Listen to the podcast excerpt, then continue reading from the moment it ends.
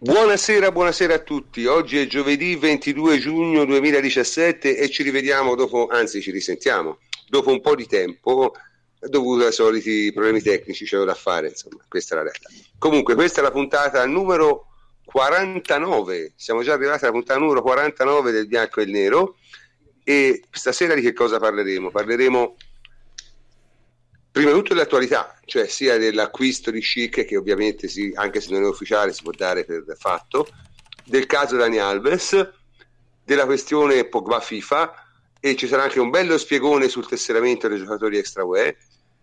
Poi commenteremo le parole di Marotta sul mercato e infine eh, chiuderemo con una serie di bastonate su tutti quelli che hanno eh, creato eh, un'apocalisse nel mercato non saremo teneri, quindi eh, rimanete collegati. Sono con me il plenipotenziario Antonio Corsa. Ciao Antonio. Ciao prof, ben trovati. Ben trovati. Davide Terruzzi, ciao Davide. Ciao prof, buonasera a tutti. Francesco Andrianopoli, ciao Fleccio. Ciao prof, buonasera a tutti anche da me. E stasera in sostituzione di Henry abbiamo un graditissimo ritorno, Francesco Federico Pagani. Ciao Francesco. Ciao prof, ciao a tutti.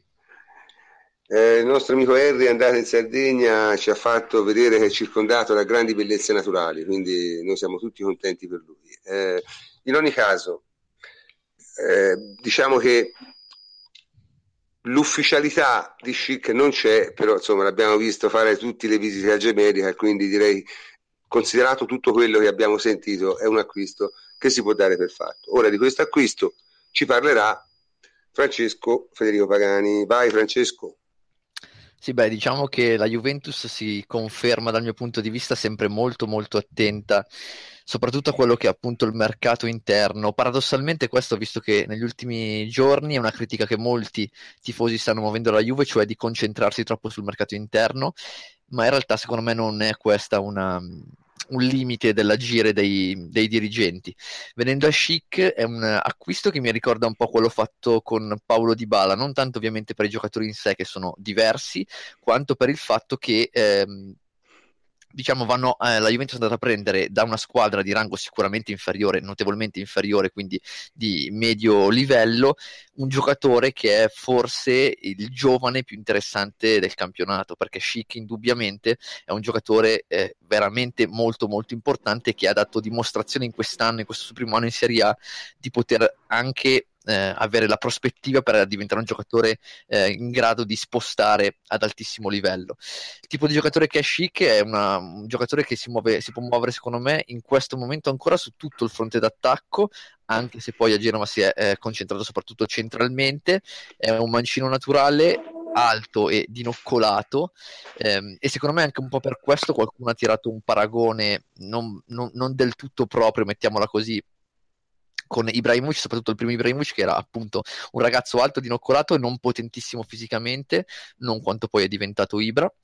Eh, Schick secondo me soprattutto è un giocatore, un ragazzo dalle grandi giocate, cioè ha veramente una ottima inventiva, un controllo palla anche orientato alla giocata successiva eh, davvero molto molto importante. E appunto inventiva, cioè lui vede, vede, la giocata prima ancora che gli giunga il pallone e quindi poi di conseguenza spesso guadagna tempi di gioco proprio grazie mh, a questa sua caratteristica, quindi è un giocatore tecnicamente secondo me dotatissimo e anche dal punto di vista tattico e mentale, cioè di approccio e di lettura di gioco è veramente già un ragazzo molto molto avanti nella sua maturazione, per cui secondo me un acquisto di alto livello, 25 milioni sono relativamente pochi per quello che è il mercato di oggi, dove ben sappiamo eh, ci sono cifre che vengono spese spesso in maniera davvero del tutto inusitata e quindi all'interno di questo scenario di mercato europeo e mondiale eh, prendere Chic a 25 milioni è tutto sommato veramente un affare molto, bah, io, ecco, comunque noi le cifre ancora non le conosciamo perché non è uscito nulla di ufficiale. Si parlava 25 milioni della clausola. Si, c'è questa idea che si ventila che invece Marotta abbia strappato il classico 30 milioni in tre anni invece di 25 subito. Ecco, c'è, c'è sì, questa voce, insomma. Hai ragione, diciamo comunque, prof, che 25 subito, 30 in tre anni cambia relativamente poco, quantomeno. Eh, no, è meglio 30 in tre anni. Sì, no, dico, ma nel giudizio che si può esprimere sull'acquisto del giocatore cambia poco. Ah, cioè... no, nulla, nulla. Esatto, che sia 25 subito o 30 in tre anni è comunque un grande acquisto fatto a cifre, secondo me, davvero relativamente basse per quello che è il mercato. Un mercato in cui, appunto, prima che iniziasse la trasmissione, commentavamo tra di noi, c'è un portiere che passa dal, dal Benfica al Manchester City per 53 milioni.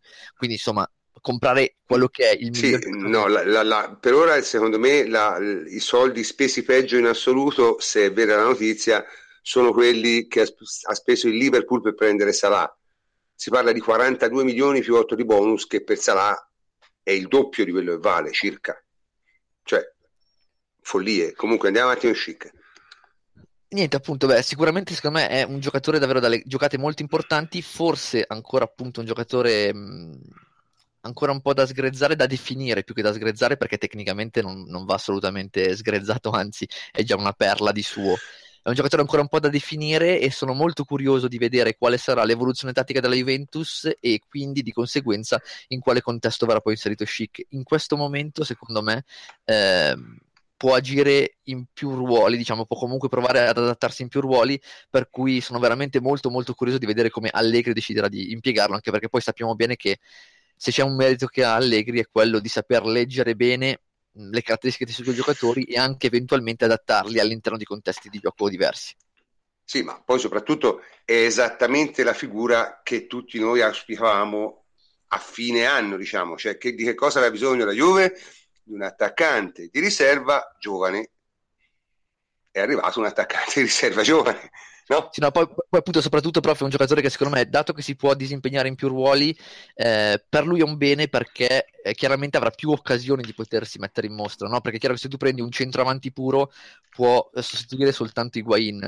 In questo caso invece secondo me a prescindere da quello che sarà il modulo, potrà eh, fungere in due o tre ruoli diversi e quindi comunque ritagliarsi eh, più spazi e poi in più appunto a differenza di Piazza che arrivava da un, da un campionato tatticamente molto rudimentale come quello croato, Chic ormai si è già formato una certa base solida in Italia perché viene da un campionato appunto giocato su alti livelli, per cui secondo me anche questa è una cosa che lo aiuterà molto a inserirsi prima rispetto a un Certo, come Piazza, certo, che pure dal certo. punto di vista del puro talento era, cioè è ancora oggi un No, è, cioè, Piazza diventerà un grandissimo giocatore. Ora purtroppo avuto sfortuna sì, il esatto. primo anno, ma vabbè, insomma, io credo che sulle qualità di Piazza non, non si possono, non si possono avere dubbi, ma comunque di questo ci sarà tempo per parlarne eh, durante l'anno, quando diventerà più chiaro a tutti.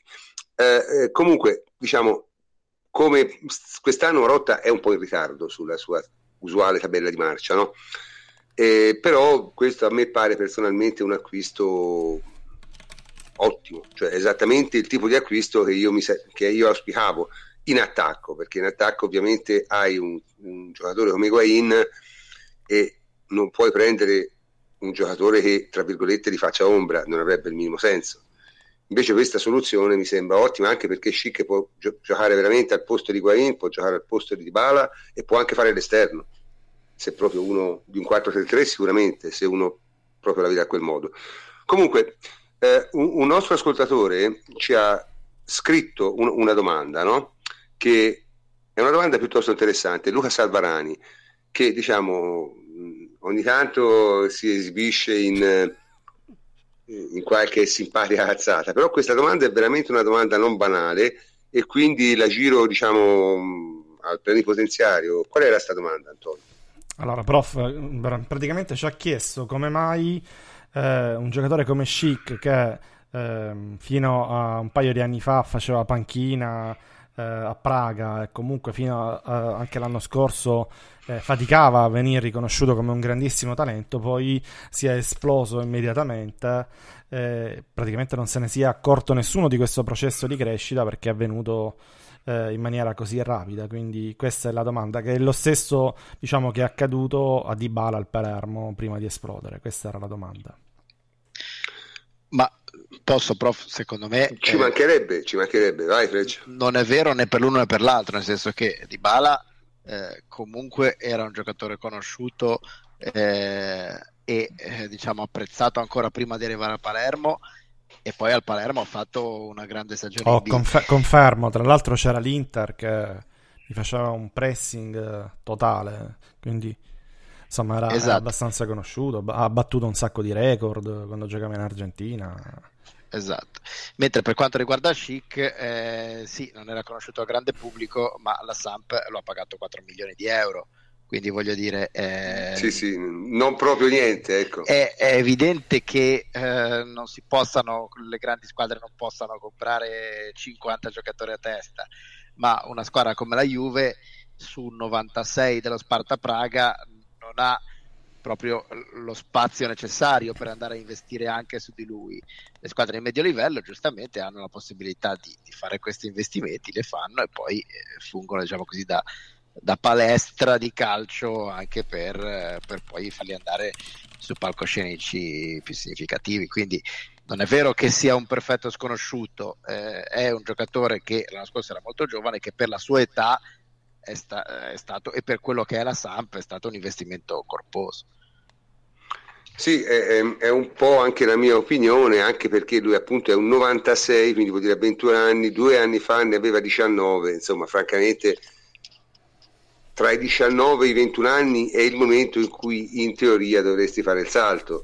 Cioè io giocatori diciamo già competitivi a livello di Serie alta a 19 anni, nella Juve ne ho visti due in tutta la mia vita e sono Del Piero e Pogba, altri francamente non ne ho visti, quindi insomma, anzi diciamo che 21 anni per fare la prima riserva in attacco alla Juve è molto giovane, cioè, e questo è il punto, non siete d'accordo Davide? Beh, sì, è un giocatore che mi ha fatto impazzire, cioè nel senso che comunque mi è sempre piaciuto particolarmente.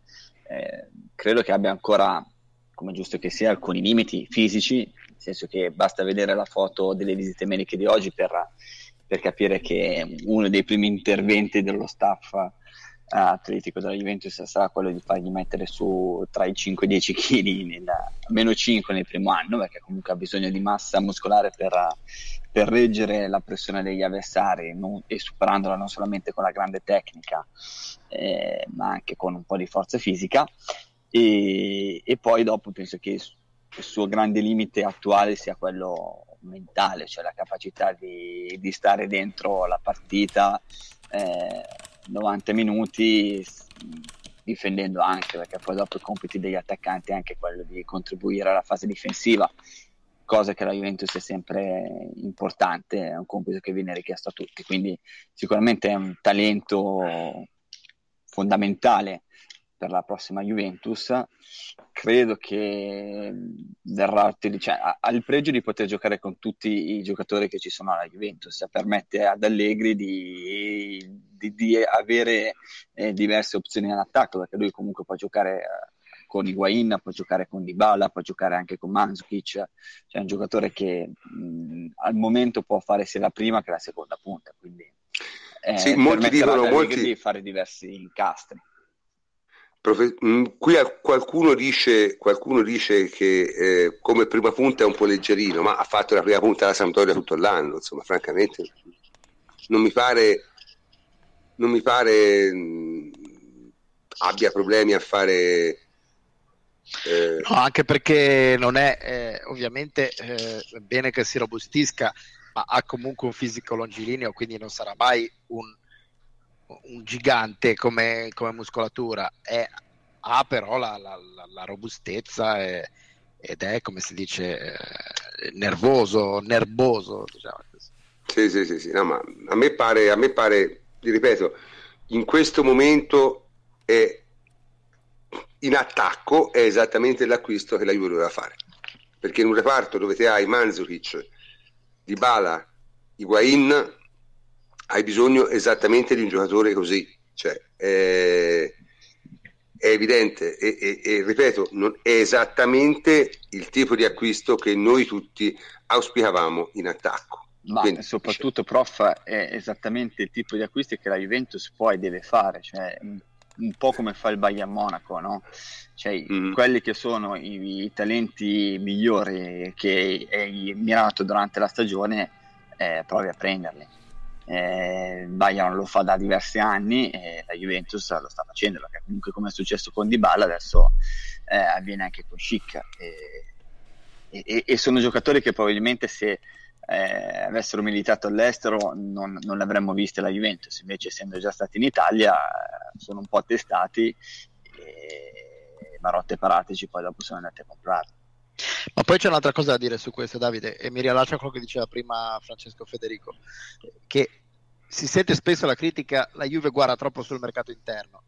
Tutte le squadre guardano sul mercato interno, anche le grandissime squadre. Ovviamente. Ma, ma, ma anche perché eh, giocat- il 90% del mercato mondiale è all'interno dello stesso, eh, dello stesso campionato, della stessa federazione, per mille motivi perché conosce già la lingua, perché conosce già l'ambiente, perché i suoi procuratori sono di lì e quindi più facilmente trovano opportunità lì, perché le altre squadre lo hanno visto giocare contro di loro e contro squadre che conoscono, quindi hanno dei parametri diversi. Però se uno va a vedere eh, i, i Daoud eh, bramati a tutta Europa, alla fine rimangono in Germania. I, i Tilemans, bramato a tutta Europa, rimane in un campionato di lingua francofona.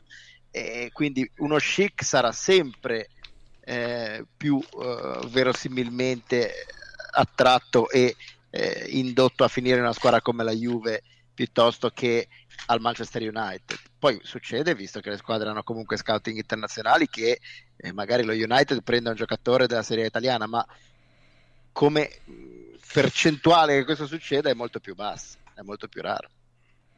Bene, direi che su Chic abbiamo ne abbiamo parlato, ne abbiamo parlato moltissimo. E mi sembra che l'abbiamo, diciamo, abbiamo sviscerato le cose. Qui sopra il Ferrorobi dice che è favorevole al mercato interno, ma non è favorevole agli italiani. Ma non è che esistono gli italiani, esistono i giocatori forti e quelli meno forti. Dice lui non ne vedo mezzo forte né in under 21 né in nazionale, ma in under 21 un paio forti ci sono, ma sono già della Juve. che sono i due centrali, ovviamente. Eh, quindi insomma non, non, eh, non, c'è molto da dire su questo, c'è invece molto da dire sul prossimo punto.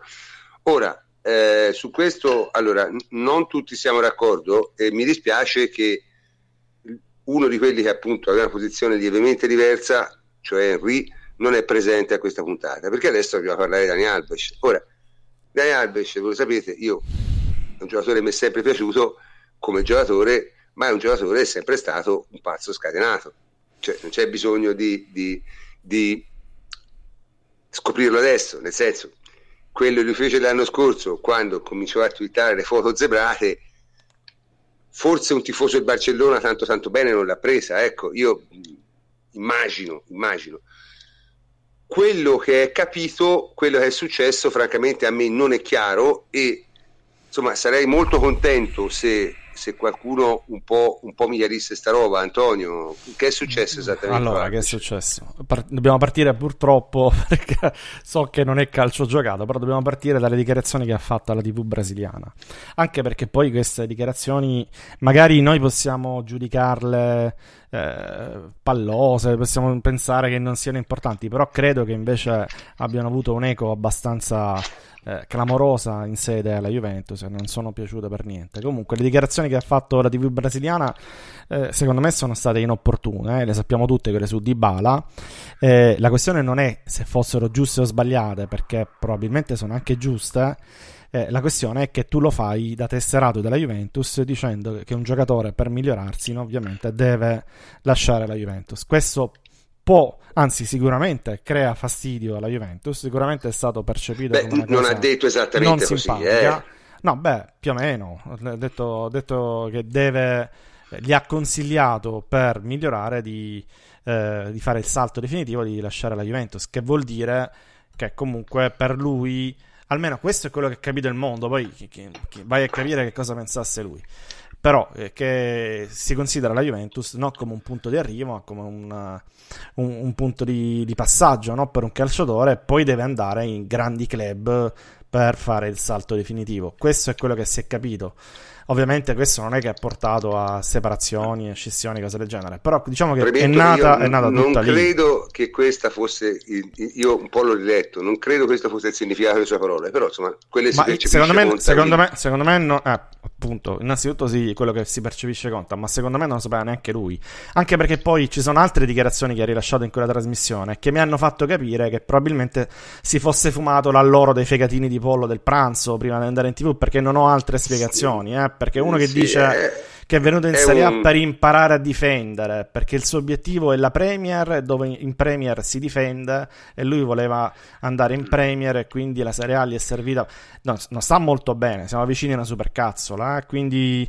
Mm, siamo Ma oltre questo, questo siamo oltre la supercazzola, quindi questo è Dani Alves. Io non andrei neanche poi a valutare nel, nel merito le, le, parole, voleva dire, non voleva dire, c'ha ragione, chi se ne frega, questo è veramente un pazzo quando, quando parla, prende la vita molto più alla leggera di noi e quindi probabilmente in quel momento gli ha, ha, letteralmente pensato una cazzata, l'ha detta, via. Però quello che anche, c'è anche la questione della foto delle scarpe che è stata molto discussa, andremo avanti, anche quella volendo un po' inopportuna, però voglio dire eh, quello che è successo alla fine, sì, diciamo che si somma, diciamo che fa incazzare qualche tifoso, ma voglio dire. Sì, ma, ma quella è molto più giustificata perché quella è una sua vittoria. È, chiaro, è, se, lui chiaro, chiaro, gio- se, lui vuole gioire per una sua vittoria, non glielo A noi ci sta di rosicare, però, però, non ha fatto nulla di male, eh. chiaro. Però dico, eh, tutte queste tre cose sommate hanno portato poi eh, a eh, un caso, se vogliamo, un caso Alves, che poi è sfociato incredibilmente in maniera veloce perché non c'era traccia di nulla fino a qualche giorno prima di, di tutto questo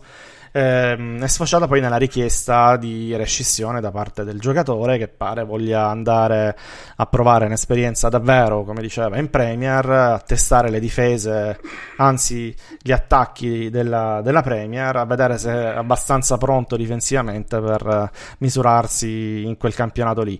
Quindi eh, si è arrivati ad un possibile accordo, anzi probabile accordo perché verrà credo ufficializzato a breve, è stato già annunciato da Marotta no, di rescissione consensuale eh, e quindi io direi che qui si sollevano due questioni. Innanzitutto la prima, noi ne abbiamo già parlato, quindi vi coinvolgo, poi magari continuiamo con la descrizione del, del caso Alves. Però la, la, il primo vero caso, e secondo me è questo qui, il fatto che un, un giocatore va da Marotta, eh, in, nel caso di Alves non ci è andato ancora, ma l'ha, l'ha fatto sapere al mondo. Eh, però, diciamo così, va da Marotta e gli dice me ne voglio andare. Quindi eh, Marotta in quel caso eh, ha un suo stile, cioè ha un suo modo di fare, lo conosciamo benissimo. Quando uno gli dice me ne voglio andare, gli apre la porta e lo accompagna. Quindi questo è il, il primo caso, se il primo eh, motivo di discussione, se vogliamo. Io non so se la pensate uguale. Se non mi sbaglio, ne abbiamo anche parlato di questo, di questo fatto qui. No? Quindi, io, allora in certi casi, in, io ti dico quello che penso, mm-hmm. in mhm. certi casi secondo me puoi anche puntare piedi. Nel caso di un giocatore di anni 34 che ha una personalità diciamo complessa e che se diciamo non lasciato libero potrebbe creare veramente dei casini e che oltretutto libera sui 9 milioni e mezzo di potenza di fuoco io credo abbia ragione Marotta ecco tutto qua. Magari io mi sarei impuntato su altre cose, ma non su Dani Alves. Vai Fleccio, vai. Ma um, anche perché, allora, un conto è se è una situazione tipo quella, eh, non ne parleremo perché avremo tempo di parlarne, però di Donnarumma, cioè per dire un giocatore che si impunta e ti fa perdere dei soldi. Quindi lì ci può stare di dire se mi fai perdere dei soldi, allora io per ripicca cerco a mia volta di farti un danno. Ma eh, visto che fortunatamente la Juve in questa situazione non si è mai trovata e non è neanche questo il caso, nel momento in cui un giocatore vuole andare via e questo non ti procura un danno perché comunque eh, se va via, eh, da, cioè se tu domani dicessi Dani Alves lo cedo, non è che le squadre ti offrirebbe 50 milioni di euro per Dani Alves, te ne offrirebbero no, 3 o 4. Sì, ma neanche. È, è, un giocatore di 35 anni con 33, 34 quelli che ne ha. Ma, ma non si chiedono 3 milioni. Con dai. un ingaggio. Con, non siamo a questi livelli. No, esatto. Cioè, eh, scu- scusa un attimo, fammi, fammi, fammi, chiedere, fammi rispondere a un giocatore, a un ascoltatore. Mi chiede Gianluca Dall'Orso, prof, su chi ti saresti impuntato su Vidal. Andiamo avanti. Eh, eh, vabbè. Quando lo nomini piangiamo. Quindi... Eh, Quindi, dicevo, eh, nel momento in cui eh, tra farlo andare via con le buone o farlo andare via con le cattive, eh, passa la differenza di qualche milione di euro, è totalmente irrilevante perché per la Juve 3 milioni di euro sono irrilevanti rispetto a quello che lui libera solo per il fatto di andarsene via gratis solo di ingaggio. Ah, poi quindi, ne parliamo, eh, poi ne facciamo degli esempi così si capisce meglio. Sì. Eh, quindi diciamo è tutto da valutare caso per caso. È logico che se eh, domani, faccio per dire, la Juve eh, può vendere Di Bala a 60 e Di Bala per il suo comportamento fa in modo che la Juve riceva offerte solo da 15 allora dico, vabbè, allora mi impunto e, e lo dico come cosa assolutamente ipotetica e eh, non prendetela per... Certo, Però nel momento in cui un Tevez eh, si impunta che se ne vuole andare e, e con Tevez cosa ci vuoi fare? Eh, con Daniel cosa ci vuoi fare?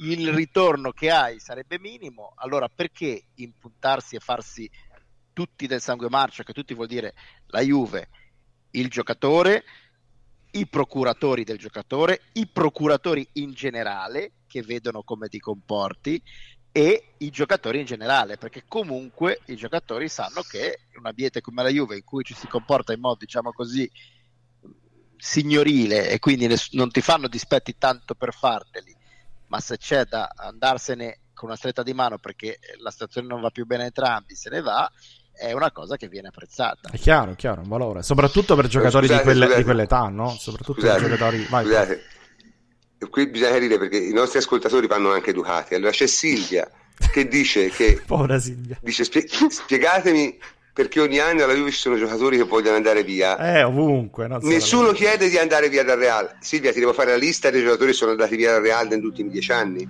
Oh, Morata, cioè, Ronaldo. Anche molto, anche molto, più forti e molto più anche giovani. Molto più forti Morata e, e Ronaldo la chiudiamo. Eh. Isco se vuoi e facciamo tripletta. Eh, cioè, vabbè, lasciamo stare. Cioè, Beh, senso, anche una questione sono... abbastanza semplice, cioè, Pepe. Eco- economica la scelta di Dani Alves. È un giocatore che all'ultimo contratto eh, era in scadenza perché comunque il suo contratto sarebbe scaduto l'estate prossima e si diceva che avrebbe chiesto la Juventus il biennale magari la Juventus gli aveva detto siete iniziati devo dare sediamoci, 5 e mezzo parliamo, parliamo. parliamone un attimo questo magari si è impuntato eh, c'è la possibilità o semplicemente ha avuto da... offerte più alte eh. ha avuto offerte più alte perché comunque ti arriva in Manchester City con Guardiola sappiamo il rapporto che ha con, uh, col Pep e, e, ci sta, cioè sono dinamiche che fanno parte della vita dei professionisti. Cioè, prof... È chiaro ma... che poi dopo lui ha spinto eh, con, uh, con, quei tweet, con quelle dichiarazioni per sì. rompere un po', per far capire che bisognava arrivare a un'accelerata, ma non è che la Juventus, tutti quelli che se ne vogliono andare se ne vanno così. Cioè, ci sono dei giocatori che hanno sui 33-34 anni che non puoi vendere o che vendi a 1-2 milioni e allora tanto vale che rescindi il contratto e che ti liberi spazio, come è successo con lo stesso Pirlo, come è successo con Tevez, come è successo con Llorente, cioè sono quei giocatori che dai via perché liberi spazio, poi dopo ci sono giocatori che magari eh, intendono andare via, la Juventus storicamente li vende dopo 4 anni perché comunque prima li sfrutta tanto e li vende a cifre di, di mercato consone.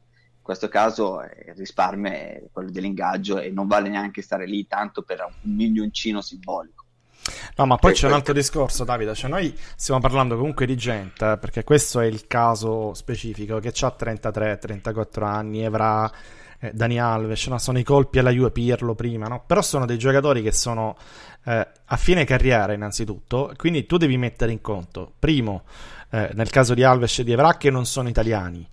E questo incide perché vuol dire che probabilmente, non te lo dicono, ma lo devi sapere, vorranno chiudere la carriera da un'altra parte. Quindi, eh, se tu li prendi di quell'età, eh, loro hanno già uno stipendio alto, hanno la possibilità di andare poi dove vogliono perché il mercato non gli manca.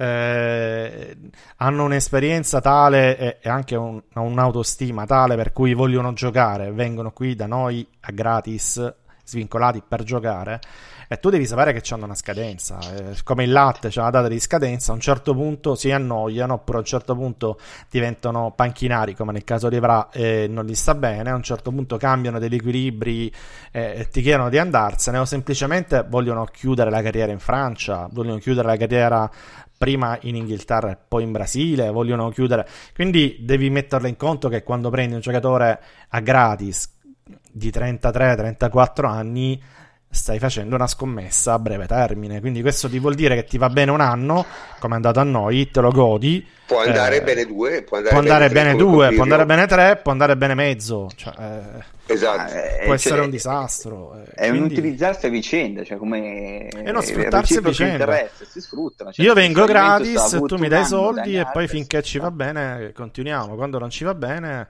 cambiamo. Quindi è esattamente lo spirito per cui tu prendi questi giocatori. Non li prendi certo per fare un investimento, non li prendi, non li prendi certo per rivenderli, no? Comunque, detto questo, eh, per continuare. A parte che la Juve non prende nessuno per rivenderlo, questo ah, è il vabbè, punto. Sì, chiaro, e chiaro. poi, scusa Antonio, c'è un'altra vai, vai, cosa, più sempre di livello più generale. Nel calcio professionistico non ci si fanno i dispetti. Ah no, no, cioè, ma questo l'hai spiegato tifoso, bene, è così. Il è così. tifoso eh, gode nel fare i dispetti al suo rivale storico o quando fa il fantacalcio rilancia a, a un, di un giocatore che gli, gli, interessa per fare dispetto a un amico che non lo prenda lui. Nel calcio professionistico non funziona così, non ci si fanno i dispetti, a meno che non, ci, non si rientri nella normale competizione. Quindi non si fa mai un, un gesto che eh, per te non ha nessun valore, ma solo per dare fastidio a un altro giocatore, procuratore squadra o quant'altro. E quando lo fai prima o poi ti si ritorce contro. Esempio tipico, la Juve Marotta non fa mai dispetti a nessuno, eccetera, eccetera. Quando è una volta che ha fatto un dispetto a qualcuno, caso Berbatov, il discorso che andava alla Fiorentina, poi dirottato, eccetera, eccetera. Ecco, dispe- l'unica volta che Marotta ha fatto un dispetto si sta ancora riverberando in minima parte su di noi perché la dirigenza della Fiorentina, che non era in cattivi rapporti con Marotta, perché in sé per sé dei problemi tra tifoserie ai dirigenti non interessa assolutamente nulla, da quella volta lì ogni giocatore della Fiorentina, la dirigenza alla Juve non lo dà o se lo dà mette i bastoni tra le ruote in tutti i modi possibili e immaginabili. Quindi prima o poi anche i dispetti apparentemente più irrilevanti ti si ritorcono contro. Sì, ma poi soprattutto ragazzi, cioè, bisogna, bisogna, smettere di vivere... Silvia, io sono molto contento che tu ci ascolti, però io spero che tu ci ascolti e che tu impari qualcosa. Nel senso, con questa tattica chiunque può chiedere di andarsene, certo che chiunque può chiedere di andarsene, sono rapporti di lavoro. Cioè, non, deve creare un danno, non... non deve creare un danno. E questa la gente non capisce, sono rapporti di lavoro, non sono rapporti di, sono persone, tra... Eh? sì, sì. sono persone, cioè sono dipendenti e, e soprattutto dice a reali giocatori importanti restano per anni, anche alla Juve.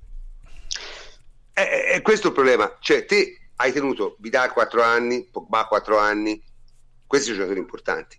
Ora, definire Dani Alves, pur con tutto il bene e li voglio, un giocatore importante, mi sembra un'esagerazione. Ecco, tutto lì. Ma ci sono anche dei, dei, discorsi di equilibri salariali, cioè nel senso che se io vado da Dani Alves che ha 34 anni e per ipotesi do 5 milioni e mezzo netti all'anno o 6 e questo poi dopo significa che magari arrivano altri giocatori che mi dicono dai quello a 6 e arrivo io a, a chiederti, a bussare, quindi a volte fai anche questi ragionamenti qua. Eh, sì, vabbè, ma cioè, nel ragazzi... senso, la, la, la, il discorso è, semplice. No, il cioè... discorso è semplice, che ci spiace a tutti, perché Chiaro. noi tutti avremmo voluto un Dani Alves incazzato a morte, diceva ah, quest'anno la vinciamo, vi, vi trascino io eh, eh, vi, vi, guido, se, seguitemi. Eh, capito, eh, però, però insomma, non è avvenuto e quindi se ne prende fine, atto. Cioè, senso... Se ne prende atto. Ora, tra, tra le, Tutti noi l'avremmo voluto. Tra le varie motivazioni che si sono sentite, la, più, la, la, la cazzata maggiore è stata quella: è la Juventus, Dani Alves se ne va per per uh, questioni di mentalità, perché no. la Juve per Ma un grande cazzo, protagonista europeo, queste sono veramente cazzate, cioè è una questione meramente eh, eh, economica e professionale, è anche una scelta di vita che si rispetta perché la Juventus ha eh, comunque cioè, non, non, l'ha cambiata Dani Alves e la Juventus non l'ha cambiato Dani Alves, non c'era neanche questa necessità qui. Quindi non, nessun, non, sono due universi che sono in rotta di collusione, eh, semplicemente è questo e quindi meno segmentali, perché veramente sono segmentali, guardiamo la sostanza e basta. No, è più importante okay, pensare allora, a come sostituirlo più che altro. Però, esatto, dicevo, ecco, allora finiamo, ah, finiamo, con le finiamo, finiamo con le segmentali. Parliamo innanzitutto di cosa si libera. Parte cosa si libera? Cosa si libera? Allora, 9 milioni all'anno. Ma e quanto perde la Juve all'uscita di Alves? Guadagna 9 milioni e mezzo circa. Eh, allora, perché così ci capiamo, facciamo dei, dei, degli esempi pratici. Ecco, 9 milioni l'anno di costo del giocatore, 9, 9 e mezzo, 10, non so quanto eh, avrebbe rinnovato. Comunque, diciamo 9 milioni l'anno è il costo di un giocatore pagato 20 milioni di cartellino, ratizzato in 3 esercizi e con un contratto di 2 milioni netti per 5 anni. Quindi facciamo un nome, Danilo. Tu ti paghi Danilo per 2 anni semplicemente mm. rinunciando a Dani Alves, che non è poca cosa, quindi eh, eh, sì, entriamo nell'ordine delle, delle idee, Danilo, che un danno economico non da... c'è stato assolutamente. Magari Danilo non piace, no, Cassano, vabbè, stessa è cosa. Per, è per capirci, dai, è per capirci. Ma lo stesso chic, lo stesso lo chic, stesso eh. chic eh, eh, diciamo, chic, chic, all'anno eh, non so quanto sarà il suo contratto, ma sarà sugli 11 milioni 12 milioni per i primi anni.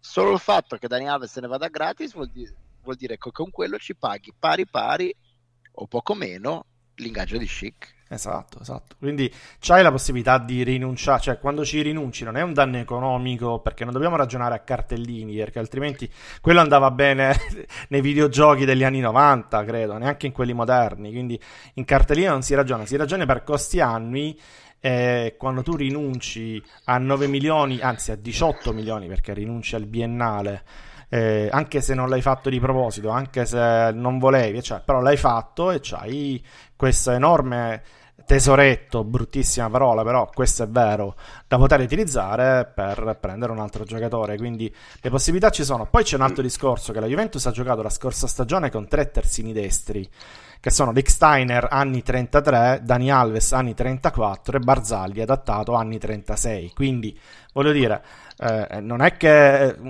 sia un, un, Alexandro che se ne va, dice ok, dobbiamo rifare completamente tutto, che non ce l'aspettavamo e ora che facciamo? No, beh, avevi comunque tre eh, terzini con, di 35 anni quasi sì, di media, poi, ragazzi, eh, quindi ora, cioè, dire, era, era, era, anche, era, anche, preventivabile comunque un acquisto sulla fascia. Io credo che non siano impreparati, li hanno viste tutte le non solo questo, non solo questo, ma c'è anche un altro fatto. Cioè, io invito veramente chi ci ascolta a andare al di là dei numeri scritti sulla maglia ha fatto tutto fuori che il terzino Daniele. Eh, stavo arrivandoci. Allora, innanzitutto, eh, guarda, cioè, prof, in, il suo minutaggio... Ha giocato tre partite da terzino destro male. Ha giocato Ma... benissimo invece in un'altra posizione. Allora, eh, prof, e questa guarda, è la realtà. Così ci, così ci capiamo. Da terzino, scusate, ne ha fatte due benissime da terzino che sono state quelle con Barcellona che sono state forse le uniche due che ha fatto la terzina. Sì, sì, sì, è vero, è vero. No, ad alto livello quelle due sicuramente. No, ma allora, in campionato, tra i tre che vi ho citato, Licksteiner, Dani Alves e Barzagli, campionato, Coppa Italia e Supercoppa, Alves è quello con il minutaggio più basso, ma di parecchio, eh? cioè 700-800 minuti di, eh, di distacco con, con Licksteiner, per dire, quindi sarà sicuramente un campione, quello che volete, e lo è, perché non ci, non ci prendiamo in giro, nessuno dice il contrario. No, lo è, lo è. Io lo è, lo è. lo è, lo è. Però voglio dire, in campionato probabilmente te la cavi comunque anche con, con un desciglio qualsiasi.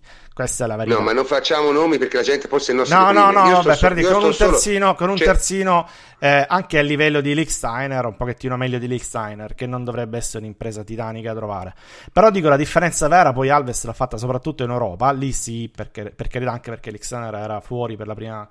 Uh, la, la, prima parte di, di, Champions e soprattutto l'ha fatta nelle ultime sette gare anzi a voler essere Pignoli ha fatto la differenza in 4 gare e mezzo ecco, delle ultime 7, cioè i 17 minuti con il Porto, eh, dove ha segnato quel gol, giocando tra l'altro in avanti, e poi le doppie sfide contro Barcellona e Monaco. E in finale invece male pure lui. Però non solo, delle 12 presenze di Champions, 6 le ha fatte da centrocampista, incluse le ultime 3. Quindi Appunto, cioè, nel senso, ci, ci serve giocato... soprattutto per l'Europa. Quindi... E in Europa ha giocato soprattutto da centrocampista proprio le partite decisive, tranne quelle due col Barcellona che diceva giustamente Davide che le ha fatte da terzino. Sì, Quindi... Però, ripeto, l'eventuale sostituto di Dani Alves non è un terzino, un terzino che prende comunque. Sarebbe Co- Costa, sarebbe Bernardeschi, sarebbe, sarebbe sì, un, un, esterno eh, vero e proprio, sarebbe il sostituto. Poi il terzino, appunto, proprio per l'età di Licksteiner, di Barzagli, eh, dovresti, l'avresti dovuto prendere comunque, quindi non ti cambia il mercato da quel punto di vista. Ti cambia semplicemente probabilmente che devi farlo un anno prima, però insomma. Stiamo, stiamo cioè, parlando di società di altissimi livelli, non è che anche perché appunto vanno no, nel panico per questo, dai. No, ma i tifosi sì perché... I tifosi hanno... sì, ma le società no, dai. Eh, essere l'amministratore delegato, essere il direttore generale di una società significa esattamente risolvere una serie di problemi che ti si presentano davanti anche quotidianamente e quindi tu sei allenato a risolverli, non a piangere, altrimenti faresti il tifoso, faresti altro, il giornalista, quello, quello che è, ma chi dirige una società deve esattamente io, rispondere ai problemi. Io... Su, su Comunque, ragazzi, i, i, tifosi sono strani. Eh. Cioè, ma Dani Alves si è trasformato nel giocatore più forte del mondo improvvisamente. Sì, lo stesso che ma... probabilmente era una pippa fino, fino cioè, a febbraio. Vabbè, cioè, io, io, vedo. Io di sto leggendo... veniva schifato. Eh, veniva schifato esatto, esatto, lasciamo perdere, lasciamo perdere, lasciamo perdere. Io ero l'unico che diceva, diceva però insomma, un calciatore e poi vedrete farà il suo. Ma cioè, veramente è un delirio. Cioè, io capisco il caldo, capisco, capisco tutto quanto, per carità di Dio. Però, insomma, ha giocato da Dio veramente... quelle quattro partite. Però voglio dire, ah, non, vabbè, è detto ma... che, non, è detto che, Costa non te li giochi altrettanto bene. O No, ma ripeto, o... dice, io, io, sento, io sento dice, cioè, leggo cose tipo. Eh, uno, trovare uno che faccia ciò che faceva Alves non è pensabile Ragazzi, ma stiamo scherzando? Eh, trovi uno diverso, più o meno. Cioè, si vince anche veramente? senza di lui. No, perché altrimenti sono gli stessi discorsi. Abbiamo sostituito Pirlo, Pogba, Vidal, Tevez, eh, insomma, penso che la Juventus sia sopravvissuta a queste cessioni. Cioè, e non è che vai a cambiare qualcosa, cioè, non è che ti rivoluziona la squadra. Cioè, la cessione di Pogba di un singolo per quello che è stato e Pogba ti era costringeva Pogba. ti costringeva e Pogba veramente era unico. eh, lui era eh, invece eh, cioè, un terzino destro in esterno alto e, e, ti sei rinforzato nel senso che ti sei anche completato. Tra l'altro ce ne sono pure di buoni. So che c'è un favorito qui nella, nella redazione come terzino destro. Sì no come terzino destro come terzino vabbè allora terzini destri diciamo disponibili ora eh, nomino subito l'innominabile, così almeno eh, eh, De Sciglio.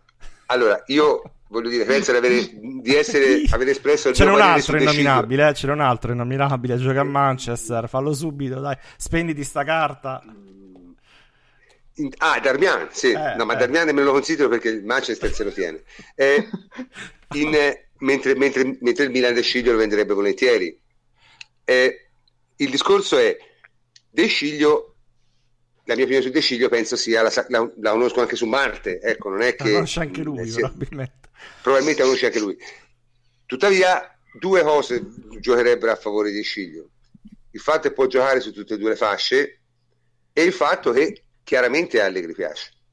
Ora, siccome Allegri credo si sia guadagnato in questi tre anni un minimo di credibilità, non, non dico più nulla, insomma. Quello però, diciamo, le due alternative che stanno girando sono tutte e due più interessanti di De Sciglio per due motivi diversi. Uno perché è un giocatore... Eh, Scusa, devo rispondere a Alberto Marangoni. No, io non me la figlio con nessuno, cioè, nel senso, noi abbiamo elogiato Albes dopo la doppia sfida col Barca perché ha fatto due grandi partite. Eh, cioè, e che dovevamo Così dire? come lo elogiavamo quando è stato acquistato, perché era un, un, acquisto. Qui il discorso è un po' diverso. Qui si tratta di capire se il, l'addio di Dani Alves ti danneggia eh, economicamente, e questo abbiamo già chiarito di no. Se ti danneggia tecnicamente, si può discutere su questo, ma una cosa è sicura: non è un terzino, non ha giocato terzino nella Juve. No, la seconda, cosa, la seconda cosa sicura è che ha 34 anni e le ultime due stagioni le ha giocate, ha giocato praticamente due mesi ma volendo andare larghi. Perché ecco, anche a cioè, Barcellona cioè, ha giocato due Anche a Barcellona fece uguale. Anno, eh? sì, sì. Fece uguale. Poi io personalmente, se mi succedeva casino, un altro anno l'avrei fatto, anche se era rischioso farlo con tre terzini over 33, eh? però insomma comunque. Ma prof, prof probabilmente, così, così. probabilmente, avresti, eh, se fosse rimasto eh, Dani Alves, preso, che ne so, veramente lì un Desciglio, cioè un giocatore comunque eh, non di primissimo piano e tenuto lui un altro anno. Ora diciamo che sei costretto ad andare su un profilo più in alto, quindi da questo punto di vista non, non lo vedo come un, un, danno tecnico, no, la Juventus sa esattamente che deve prendere un terzino, poi se lo prenderà scarso allora sarà un passo indietro, se lo prenderà forte sarà un passo avanti, ma insomma qui. aspettiamo prima di vedere che sì, sarà, cioè, allora, siamo già alla, alla morte, no? I due nomi che si fanno sono entrambi più intriganti di De Sciglio e sono Danilo che ha giocato malissimo gli ultimi tre anni ma era un giocatore che due, due, tre due. anni, gli ultimi due, ma era un giocatore che tre anni fa spaccava il mondo, sembrava quello bravo rispetto a Alessandro. Infatti tutti dissero la Juve ha preso quello più bravo, il Real Madrid ha preso quello più bravo. Eh sì. Ha giocato malissimo. Io parto dal presupposto che è difficile che un giocatore che è stato una pippa in carriera poi diventi improvvisamente bravo. È molto più facile che uno che è stato bravo e ha passato un brutto periodo poi ritorni a essere bravo. Questo è molto più facile. Detto questo, non è una cosa che mi fa impazzire, il giocatore da prendere, mi dicono Sidibe, io Sidibe piglierei tanto volentieri, ma primo non te lo vendono, secondo lo sta un botto. Cioè, perché non è che il Monaco può vendere tutti, eh, ragazzi, vediamoci che c'è fare la Champions League. Costa un botto più che altro. Eh, e costa un botto perché già l'ha pagato discretamente il Monaco, poi 15 anni fa No, non sarebbe eh. male comunque, non sarebbe male. No, io lo piglierei subito Sidibe, però mi sembra più praticabile l'altra alternativa. L'altra alternativa. Ma Danilo sicuramente è praticabile perché non credo che faccia resistenza a Real Madrid dopo, no, no, no, no, dopo no, che l'ha mandato in non è un giocatore, Cardiff, allora, è un giocatore che negli ultimi due anni un giocatore negli ultimi anni ha giocato veramente male, cioè senza se, senza ma. E, e non è un giocatore che può recuperare stando a Real Madrid questo è sicuro. Cioè, no, Danilo, deve cambiare Madrid, aria, deve cambiare aria. Danilo al Real Madrid va via. Questo è, è contestato è quando ogni, ogni, partita che è fa. Palese, Probabilmente palese, anche, anche accusato perché... di giocare peggio di quello che fa. Perché poi no, sono così con no, i tifosi, no, quando gio- prendono... male. Sì, sì, sì, no, per carità, però cioè, dico... male. è accusato anche di gioca da 4, lo fanno sembrare da 1, cioè proprio... No, ecco, il problema è che no, un giocatore che a 21 anni non sembrava una pippa No, non può essere diventato una pippa a 24. No, ma soprattutto, guarda, la cosa che è impressionante. Cioè, è un giocatore, giocatore in chiarissima crisi tecnica e personale. Ma credo pure mentale, perché l'unica pure cosa mentale. che sapeva fare bene, bene, bene era la fase d'attacco. Ecco, a, esatto. Ma- a-, a Madrid neanche quella. Sì, neanche cioè, in attacco. Cioè, quindi qui si tratta, qui si tratta di capire, su Danilo si tratta di capire se è un'involuzione permanente o se semplicemente è qualcosa di diverso. Però è quella classica bis- scommessa Juve che facciamo spesso di prendere un giocatore. Sì, sarebbe che... il classico giocatore a prendere in prestito un diritto il di Tevez, il, quella, quelle operazioni sì, lì sì. dove tu li prendi e li sì. fai. Sì, sì. Ci può stare. Danilo, oltre a questo, ha un problema grosso che è la. È extracomunitario, eh, poi ne parliamo. Esatto. E così esatto. c'è anche il terzo nome che non abbiamo fatto, che sicuramente. Secondo me è quello ideale. È il preferito. È più giovane, nel senso che comunque è Cancelo, sappiamo no? Eh, che certo. è il portoghese Questo... che gioca nel Valencia in classe 94, gioca un più di 23 anni, quindi potrebbe essere un nome spendibile e acquistabile. Cioè, nel senso, il Valencia te lo vende. Eh. Viseu Tubal, pochi passi mm-hmm. da Viseu. Mm-hmm. Sì, ma, non risente, ma, non risente, dell'influenza di Paolo Sosa. Eh? Sì, sì, tra l'altro, del... tra l'altro, è nato nel 94, quindi un anno, l'anno dell'esordio mm. de, di, del dio nella Juve, quindi si, si capisce anche perché è forte, dai. Troppe, è di Barreiros, tro, troppe, troppe coincidenze, prof. Adesso è da prendere. Ma allora, se te mi dici chi prenderei io, cancelo subito. Cioè, vai lì, quanto ti chiedono li dai e lo prendi. Senza se e senza ma. Ma io so io. Non sono paratici, non sono marotta, non sono, non sono uno che decide. Certo, vedendo dall'esterno se le alternative sono appunto De Sciglio, Darmian, eh, ah, Danilo beh. e Cancelo, eh, insomma si va sul Cancelo e non se ne parla più. Vabbè, qui dice parlano solo di sciglie italiane, sì, ma quelle che parlano, parlano, insomma, nel senso, a me di, di quello che dicono i vari capiscers no, tra non è, non è, vero, eh, perché ho sentito no, anche ma, Danilo ma Cancelo da, da, di Marzio, Fate, fate un attimo mente locale, tanto per capire il discorso dei capiscers e degli insiders. Allora, un insider che dovrebbe sapere, eh, dovrebbe sapere le cose che succedono, giusto? Allora, sì. ieri sera fino a luna di notte nessuno sapeva che oggi Chic avrebbe fatto le visite allora, che cappero, e dico cappero perché non ho voglia di dire volgarità stasera, che cappero di insider sei se non sai neanche questo? È il solito discorso, cioè tutto sai tranne quello che oggettivamente dovresti sapere, capito? E questo è il punto. Eh, cioè, De Sciglio io francamente non credo che la Juve si orienti. De Sciglio potrebbe essere come diciamo un contentino a, a, a Allegri, ma sarebbe un giocatore. Ma non credo che, Allegri tra, tra, tra, un Cancelo e un De Sciglio preferisca De Sciglio. Eh, eh. Cioè... No, sicuramente no. quello, ecco, quello questo no, eh, facciamo passare questa cosa. No, ma dice se, non, se, salta, se, salta, tutto, datemi De Sciglio e qualche cosa ci farò. Ecco, un po' la morale potrebbe essere questa, no? Sì, ma, sì. Ma, ma, francamente mh, mm, mi sembra mi sembra ridicola la cosa, insomma. Comunque, ripeto, Casero è bravo. Ora, se c'è, c'è qualcuno che, che, che può parlare... Forse che... Fabigno, ecco, giusto per concludere. Ma Fabigno è il, se... il, solito problema dell'extracomunitario. Extracomunitario gioca a centrocampista ormai. Sì, però è più bravo che... Metterzino. Ah, eh, no, secondo me è più bravo Metterzino, più bravo, parecchio, molto, però, molto, è, molto. però è extracomunitario.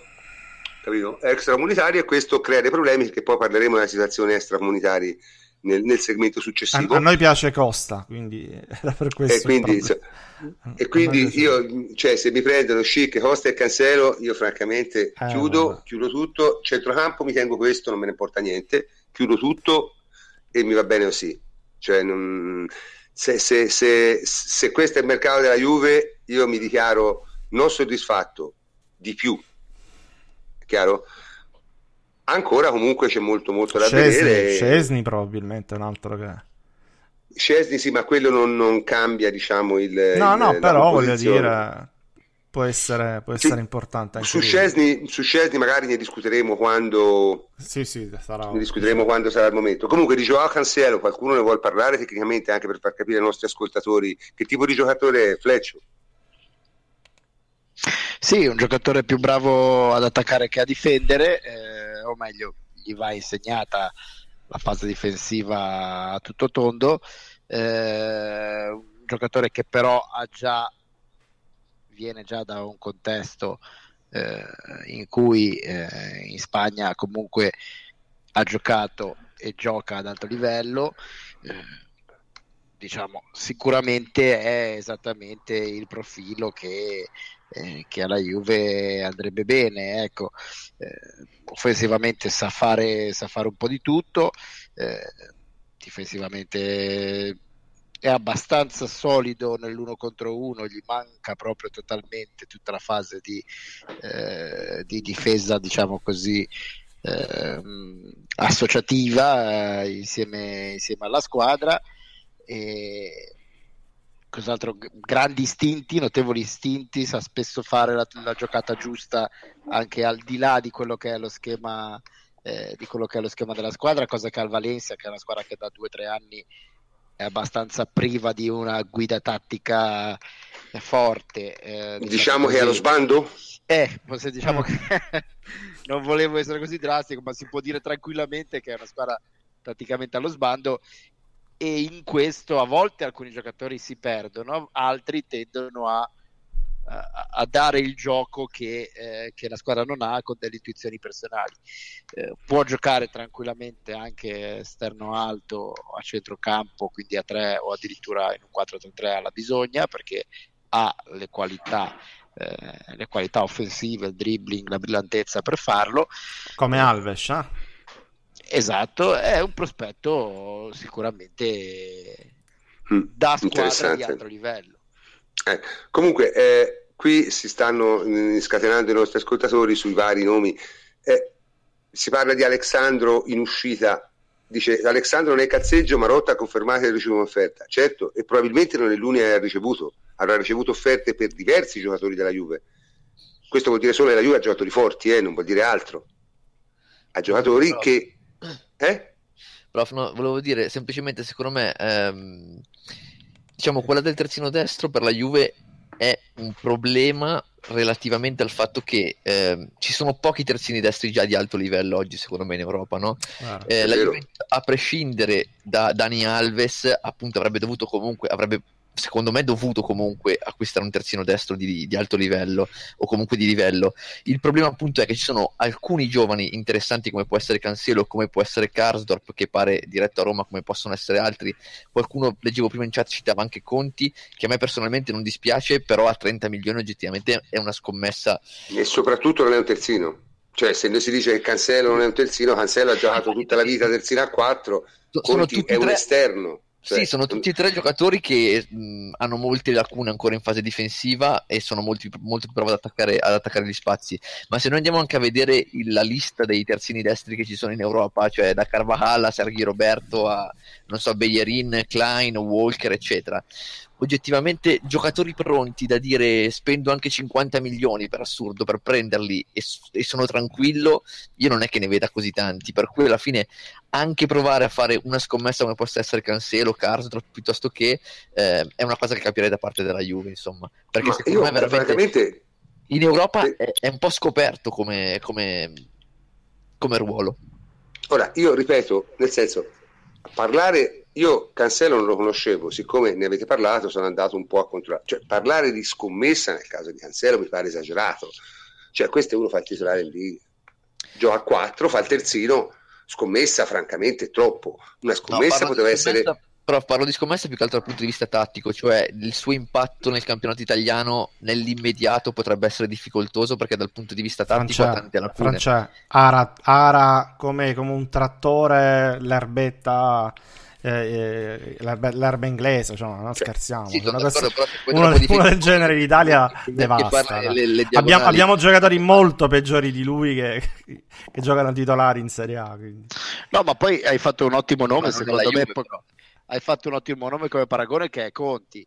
Conti, Eh. un giocatore ambito, richiesto, per cui si, si- si parla di è il cifre top notevoli. diciamo che c'è in Italia in questo E, momento e- e Conti rispetto a Cancelo è, è di un'altra categoria, proprio è una categoria più in basso. Eh, Quindi, Eh, cioè, eh, io- però, se uno sente, eh, sente parlare di Conti perché l'ha visto l'Atalanta, l'ha visto fare le scorribande sulla fascia e, e gli suona meglio di Cancelo perché probabilmente non l'ha mai visto, ma intendiamoci, tutto quello che sa fare Conti lo sa fare anche Cancelo meglio e in compenso Conti non sa fare molte cose che sa fare Cancelo perché Conti non ha quella, quella tecnica individuale, non ha quel dribbling, non ha quel il tiro eh, anche eh, anche il tiro il tiro, non ha, non ha i, i- Cioè, i ragazzi, proprio le intuizioni. Certo, è un gran corridore. Cioè- Conti.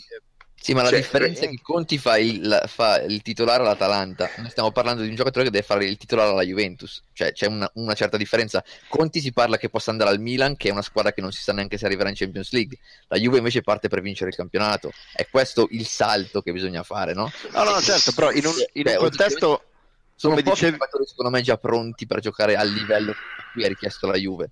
Cancelo rischia di non essere pronto subito, che non vuol dire che non sia un giocatore da Juve, No, vuol dire che è un no, no, che no, no. Un giocatore fa il titolare del Valencia non puoi pensare che non Ma sia io, pronto. io, io torno a ripetere, abbiamo vinto la Serie A Cioè- con l'Iksteiner, il terzino più utilizzato di quest'anno. eh. È il secondo, è il secondo lui, eh. Barzagli. È il secondo Barzagli. Cioè, nel quindi- senso che noi Ora, potremmo adesso aver capito tutto, perché però. Gli è stato rinnovato il contratto, cioè oltre che una logica di mercato è che comunque avere un giocatore eh, puoi venderlo meglio in teoria, ma eh, Listania comunque è un'alternativa. È chiaro che sta andando sempre un po' più scendendo, eh, però tu ti puoi permettere comunque di andare a prendere un giocatore che eh, al primo impatto avrà qualche, potrebbe avere qualche Ma- problema perché potrebbe averlo come ambientamento, inserimento e tutto, e con una fase difensiva da insegnare, ma questo non è mai un problema perché eh, si segna. Cioè, il giocatore che non ha la tecnica, che non sa giocare a calcio, eh, puoi stare lì ad allenarlo finché vuoi, ma non ci arrivi. Ah, diciamo Invece che Cancelo, eh, come dicono in chat, su questo sono ragione, è una scommessa come lo era Alessandro.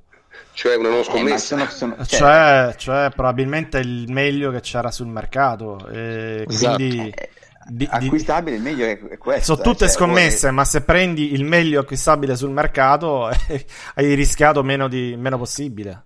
Cioè, i meglio sul mercato sono CBD e Cancelo che puoi prendere. Perché Danilo sì, ammesso che CBD sia sul mercato sì. per dire che, che potresti andare su quelli?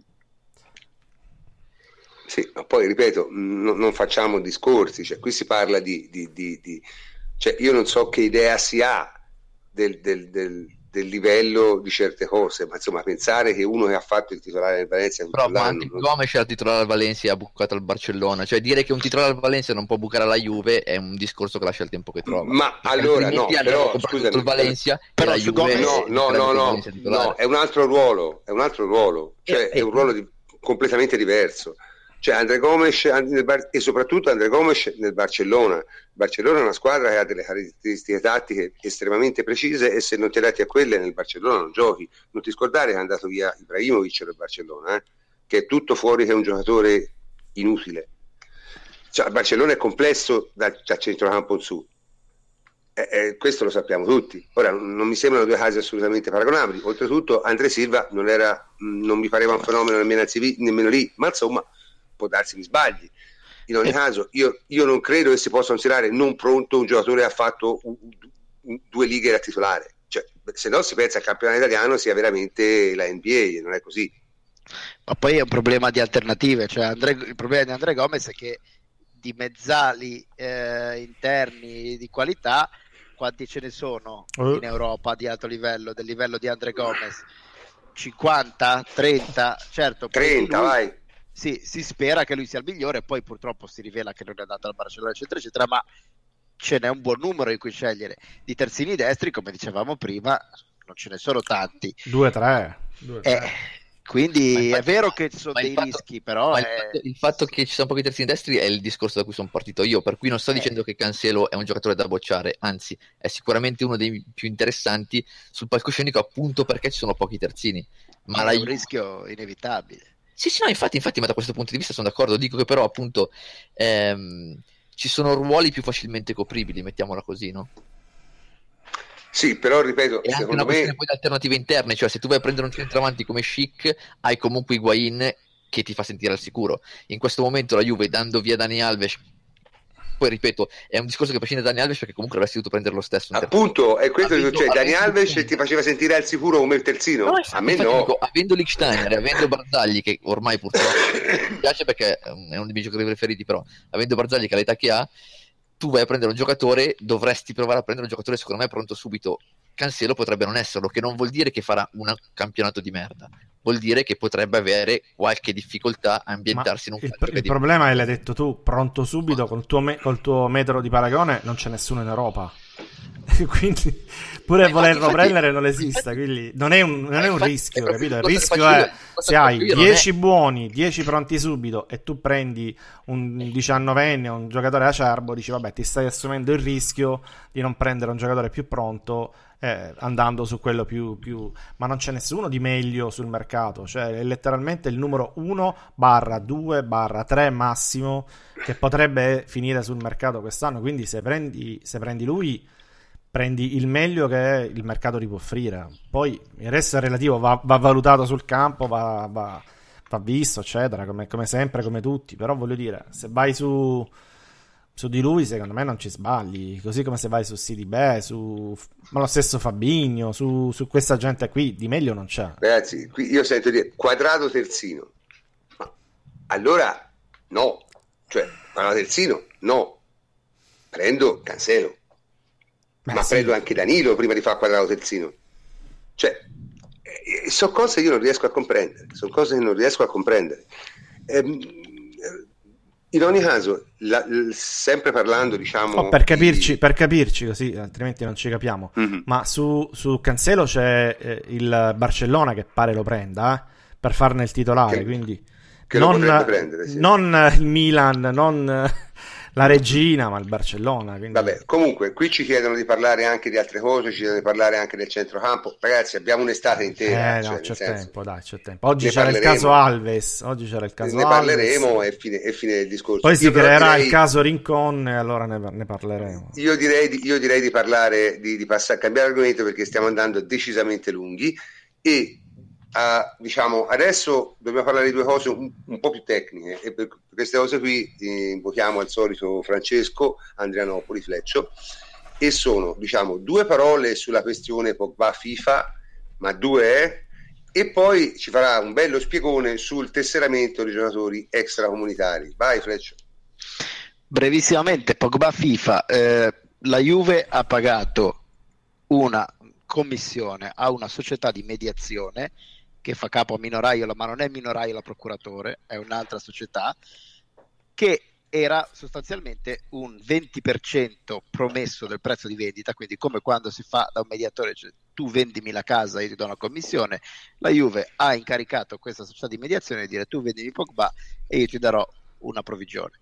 La provvigione era del 20% fino a 90 milioni e ad aumentare oltre i 90 milioni. Quindi questo è il concetto che eh, si è verificato. La Juve, il, il mediatore poi ha venduto a più di 90 milioni Pogba, quindi ha preso una commissione superiore al 20%. Ora, questa non è una mh, transazione strana, cioè tutti i giorni nel mondo del calcio si vedono eh, mediatori che prendono anche di più, anche il 50%, anche il 60%.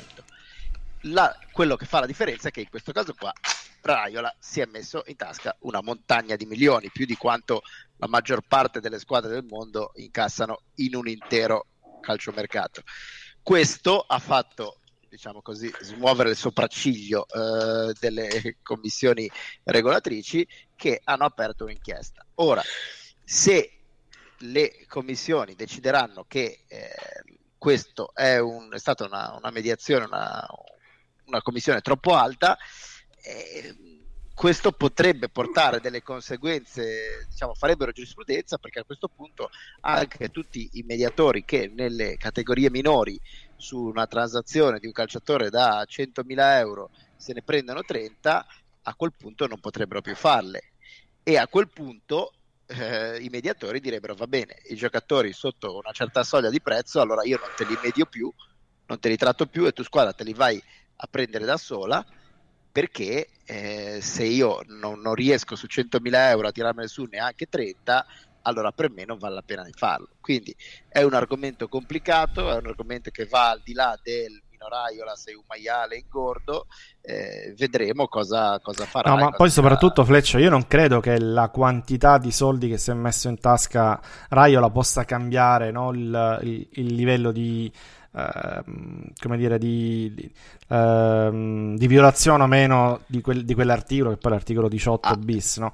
io non, neanche, non dipende. Ma ad oggi, ad ma oggi dico, sono... ad oggi, ad oggi le, credo che la giurisprudenza sia multe anche relativamente basse. Io ricordo il Siviglia, so, proprio per questo caso, 50.000 euro di multa. Ma bisogna vedere vedere l'articolo 18 bis. Poi... Però attenzione, quello è relativo ai procuratori, cioè quello Sì, è quanto possono chiaro. prendere i procuratori.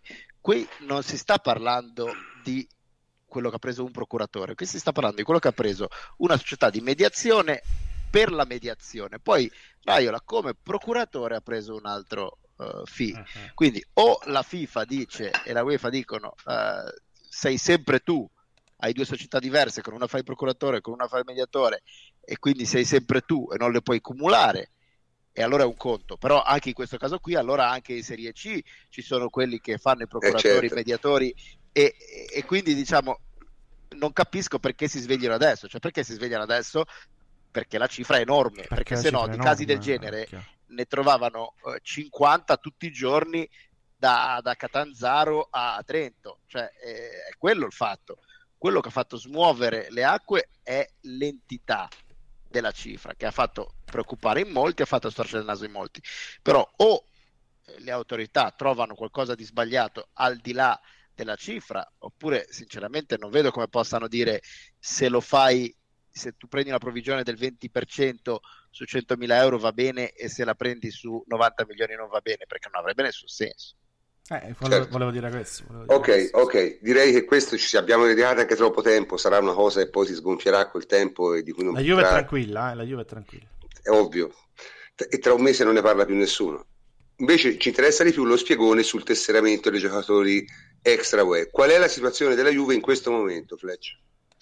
Allora, eh, per la Serie A eh, la- un- ci sono tre opzioni, cioè tu puoi avere nessun giocatore o un giocatore extra UE in squadra e in questo caso sei autorizzato ad acquistarne tre.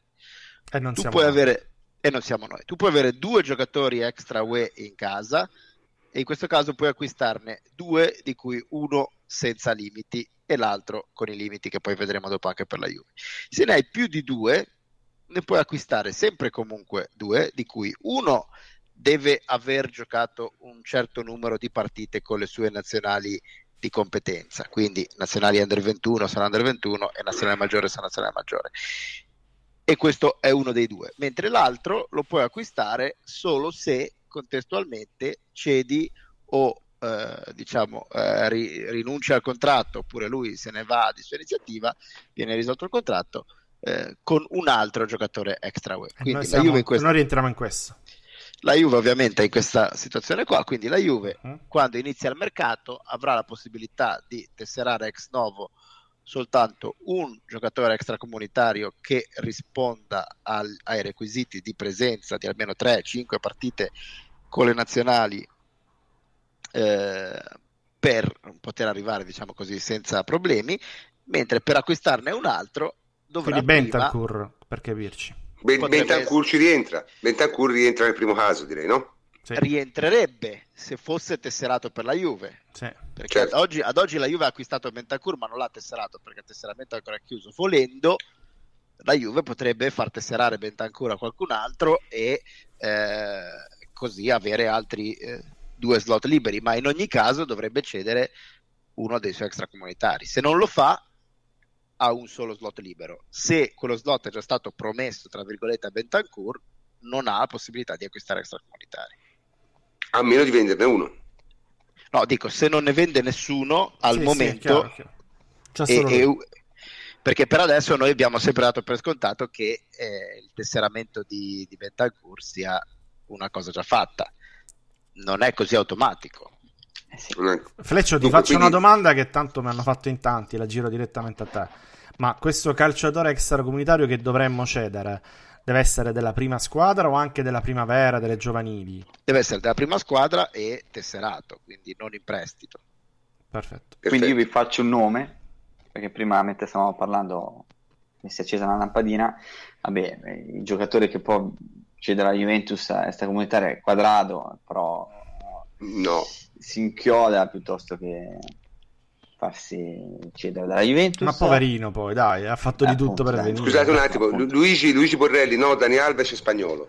No, non è no, spagnolo. Neto italiano, Neto il italiano. passaporto italiano, eh, Rincon, potresti, potresti Il, venderlo. il caso Rincon Samoa. di cui prima. E Asamoah, Asamoah è quello che, il nome che mi è venuto in mente, perché prima si stava parlando di De Sciglio. Asamoah è un giocatore che tu puoi E allora si capisce anche il movimento De su De Sciglio-.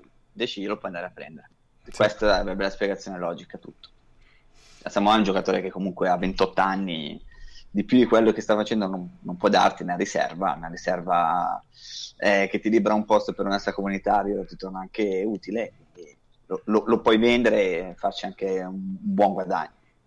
Poi diciamo anche che sul discorso dei passaporti le informazioni di pubblico dominio sono sempre abbastanza eh, inaffidabili, nel senso Douglas Costa eh, molti lo danno come Sì, anche eh, Transfer Market, credo. di un passaporto portoghese, altri no.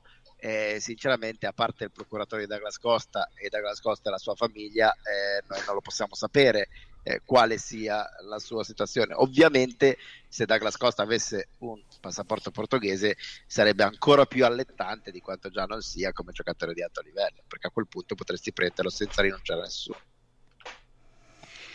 Questo è molto molto interessante come discorso, quindi diciamo nell'ipotesi che tu voglia prendere la Grascosta, che quanto pare è il giocatore che la Juve sta Cancelo è portoghese. Sì, Cancelo, Cancelo non è Si, straunitario. cioè, Sidibè è francese. eh, Fabinho Eh, è brasiliano. Fabinho è brasiliano, quindi già Danilo è quelli che- brasiliano. Danilo è Danilo è brasiliano. e quindi di quelli che abbiamo nominato, insomma. E alla, forse, e, e alla, fine forse, eh, Davide è quello che ha azzeccato probabilmente, perché la scelta più logica sarebbe prendere, vendere Samoa, prendere De Sciglia a fare riserva e prendere Douglas Costa come extracomunitario e Bentancur perché secondo me su Bentancur qualche, qualche idea loro ce l'hanno qualche idea loro ce l'hanno sì sì si può tenere sì. tranquillamente il Rosa non è un problema eh, quindi insomma boh nel oh, senso l'alt- l'altra alternativa è Rincon eh? L'altra alternativa è Rincon certo o Rincon o, o Asamoah uno dei due se vuoi liberare un posto per Douglas Costa Ora, da vendere all'estero da vendere all'estero e in ogni mm. caso ne liberi uno solo. Non è che vendendone due ne liberi due. Sì, sì, uno dei due. No, ne liberi uno solo, esatto, uno dei due. Esatto. Massimo, esatto. massimo. Poi magari, magari Rincon lo vendi lo stesso perché poi no, devi eh, fare sì. posto per la lista UEFA, c'è cioè tutto questo discorso. Certo. Però che, che ho fatto l'altra volta, insomma, era abbastanza chiaro, si, si, diceva appunto che Rincon, Lemina e, e Sturaro avanzano a prescindere. Quindi potrebbe pure essere questa la soluzione, che tieni Samoa dove sta, vendi quei tre, no, sì, sì, tra, certo. cui un, tra, cui c'è un, extracomunitario, liberi il posto per Daga Nascosta, liberi un posto per... Eh, cioè, te avanza sempre uno perché devi comprare chiaramente un, un centrocampista, un attaccante l'ha già preso, un esterno però se va via Alves c'è al posto del terzino no, se vendi tre stai a posto sì, no, questo ci, ci, tenevo a dirlo non solo per il caso della Juve ma perché in generale si sente spessissimo confusione su questo argomento anche sì. nei giornali. Cioè uno dice: eh, ma io non... ho 10 L'argomento extracomunitario, l'argomento tutti. liste non, non, va per la maggiore sui giornali. Esatto, li vendo tutti e così ho 10. No, no, non è così. Sempre due al massimo ne puoi avere se ne avevi più di due. Se non ne avevi allora, comunque... ne avevi uno solo, potevi arrivare a tre. Diciamo, diciamo questa, la cosa importante, poi cambiamo di nuovo argomento, è dire, chiarire ai nostri ascoltatori che la Juve ha spazio di manovra, insomma, ecco un po' di spazio manovra ce l'ha. Mi sembra sì. questo si possa dire, no? Certo, però con gli extracomunitari non può sciallare troppo. Ecco. ecco, no, questo no, però insomma, diciamo, volendo mh, lo spazio per Douglas Costa si può trovare, insomma, ecco, non è una cosa impossibile, no? O che certo. crea problemi. O che crea problemi. Bene, veniamo a, a, una cosa un po' più, diciamo, mh, istituzionale, no? Cioè, allora, Marotta ha parlato, ha fatto un po' meno supercazzola del solito, quindi insomma, secondo me le, le sue parole vale la pena di aumentarle. E, e, chi meglio di Davide per introdurre l'argomento? Davide.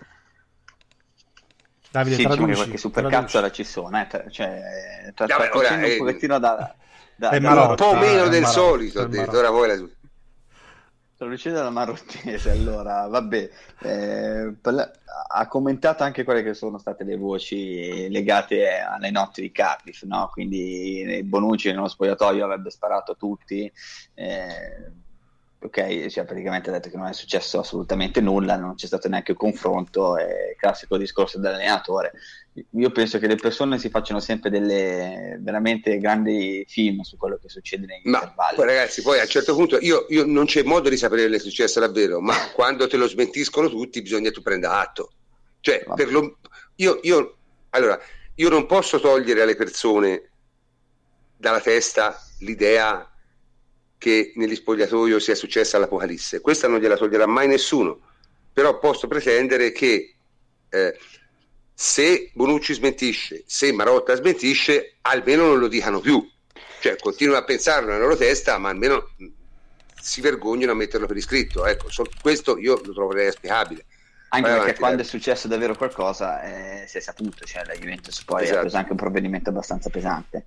Esatto. Poi, eh, vabbè, lasciamo perdere tutta la questione su Dani Alves, anche se ha fatto capire che c'è stato una, un fastidio da parte della società per quelle che sono state le sue parole e i suoi storie su Instagram, diciamo. E poi dopo sulla, sul mercato ha detto che abbiamo concluso la stagione in modo straordinario, cito proprio dal sito, la squadra continuerà a essere ancora vincente e confermarla in blocco è una cosa positiva. Non abbiamo intenzione comunque di cedere nessuno, abbiamo la grande speranza che tutti vogliano restare qui. Andando un po' più nello specifico, eh, chiaramente ha parlato di Alexandro no? eh, e ha detto che ci è arrivata un'offerta consistente non abbiamo intenzione di cedere nessuno, ma se il giocatore decide di andare via, come si è verificato con noi negli anni passati, alla fine deve andare via perché tenere un giocatore contro voglia non è utile per nessuno. Al momento non ci sono situazioni del genere, c'è speranza che nessuno vada via. E poi dopo sul mercato in entrata ha detto che il mercato non è ancora entrato nel vivo, eh, saremo un pochino più concreti nelle prossime settimane e il discorso vale per Matuidi e per tanti altri giocatori dicendo che comunque la Juventus sta cercando giocatori che possono confermare un po' alzare il tasso tecnico qualitativo e portare anche un po' eh, che abbiano esperienza internazionale che questo insomma sem- le parole di Marotta a me sono sembrate abbastanza chiare diciamo certo un po' di supercalzo c'è stata però l'idea è insomma su questa storia di Cardiff non ci rompete l'anima perché insomma a un certo punto basta eh, Dani Alves ha fatto il Pirla e quindi può andare. Eh, oh, tra l'altro, Juve... do- dopo che ha detto queste parole, sono usciti ancora articoli su eh, risse, sparatorie, scazzottate. Certo, vabbè, ma questo, questo non l'hanno, questo non l'hanno recepito, non l'hanno recepito. Questo ce lo serbiamo per l'ultima parte. Eh, eh, comunque, eh, l'altra cosa secondo me rilevante ha detto, ha detto la Juve non vuole vendere nessuno, e questo già lo sapevamo ci sono offerte per i giocatori della Juve e anche questo lo sapevamo, lui ha detto di Alessandro, ma io sono convinto che ha ricevuto offerte per Dybala, sono convinto che ha ricevuto offerte per Bonucci, sono convinto che ha ricevuto offerte forse anche per giocatori che nessuno sospetta, ma è normale perché una squadra che ha giocatori forti riceve offerte per quei giocatori. Eh, nel senso, è anche chiaro che se un giocatore vuole andare via, cioè nel senso, se un giocatore vuole andare via dalla Juve, è anche giusto se ne vada, secondo me. Perché n- n- non puoi tenere un giocatore per forza. Puoi fare in modo che la cosa per te non si risolva in un danno economico, come ha detto giustamente Fleccio, ma il, il discorso di principio è assolutamente vero. Cioè, poi bisogna anche capire, succede, non succede, non lo so, però insomma i giocatori squadre cambiano, eh, tutte le squadre. Cioè, questo è il discorso. Cioè, io, il Bayern ha venduto Tony Cross, ora ragazzi, Tony Cross è uno dei migliori centrocampisti del mondo. Il Bayern l'ha venduto. E l'ha venduto al Real Madrid, non l'ha venduto alla Solbiatesi, l'ha venduto al Real Madrid. Quindi, insomma, so, sono discorsi anche, anche un po' così, non so, io, Antonio, te che ne pensi?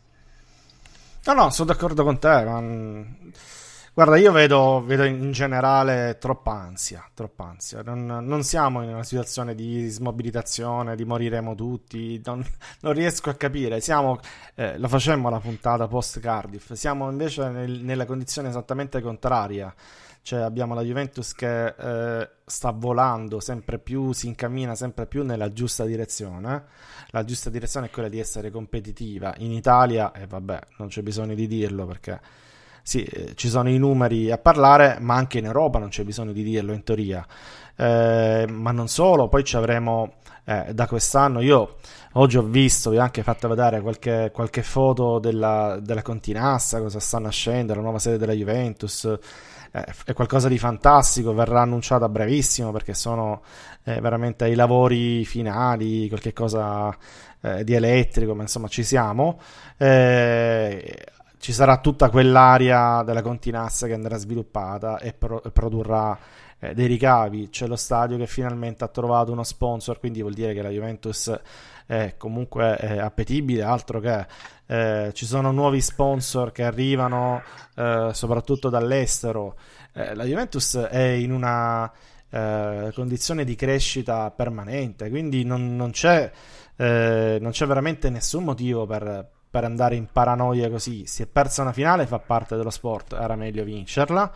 Eh, ma eh, eh, voglio dire, cosa puoi chiedere a una squadra di più se non essere protagonista, essere probabilmente anche un pochino al di là de, del, del, proprio valore, no? Perché ci sono altri club che fatturano molto di più, che sono eh, che hanno degli stadi che riempiono da 80.000 persone, 90.000 persone, eccetera, che eh, possono permettersi eh, calciatori diversi ai nostri che pure hanno fatto peggio di noi anche in Europa, eh, lo stesso Bayern, e quindi, e quindi Non lo so, non, non capisco, non capisco sinceramente quest'ansia, non c'è, non c'è alcun motivo. No, se, vabbè, ne va, allora, se ne va Dani qui- qui Alves, ci sono- salutiamo. eh, ma- ma Vabbè, insomma, ci sono due osservazioni. Allora, una fermarsi- è Luca Salvarani, oggi particolarmente ispirato. Ciao Ah, oggi è venuto risposto- Luca. Sì, è arrivato. Abbiamo È risposto alla arrivato. tua domanda prima, quindi ci risentirai. Dice: il problema è che certe cessioni vanno programmate per tempo. Oggi ci esce Alessandro, chi prendi e ha perfettamente ragione. E questa è esattamente la ragione per cui Alessandro quest'anno non si muove dalla Juve. Chiaro?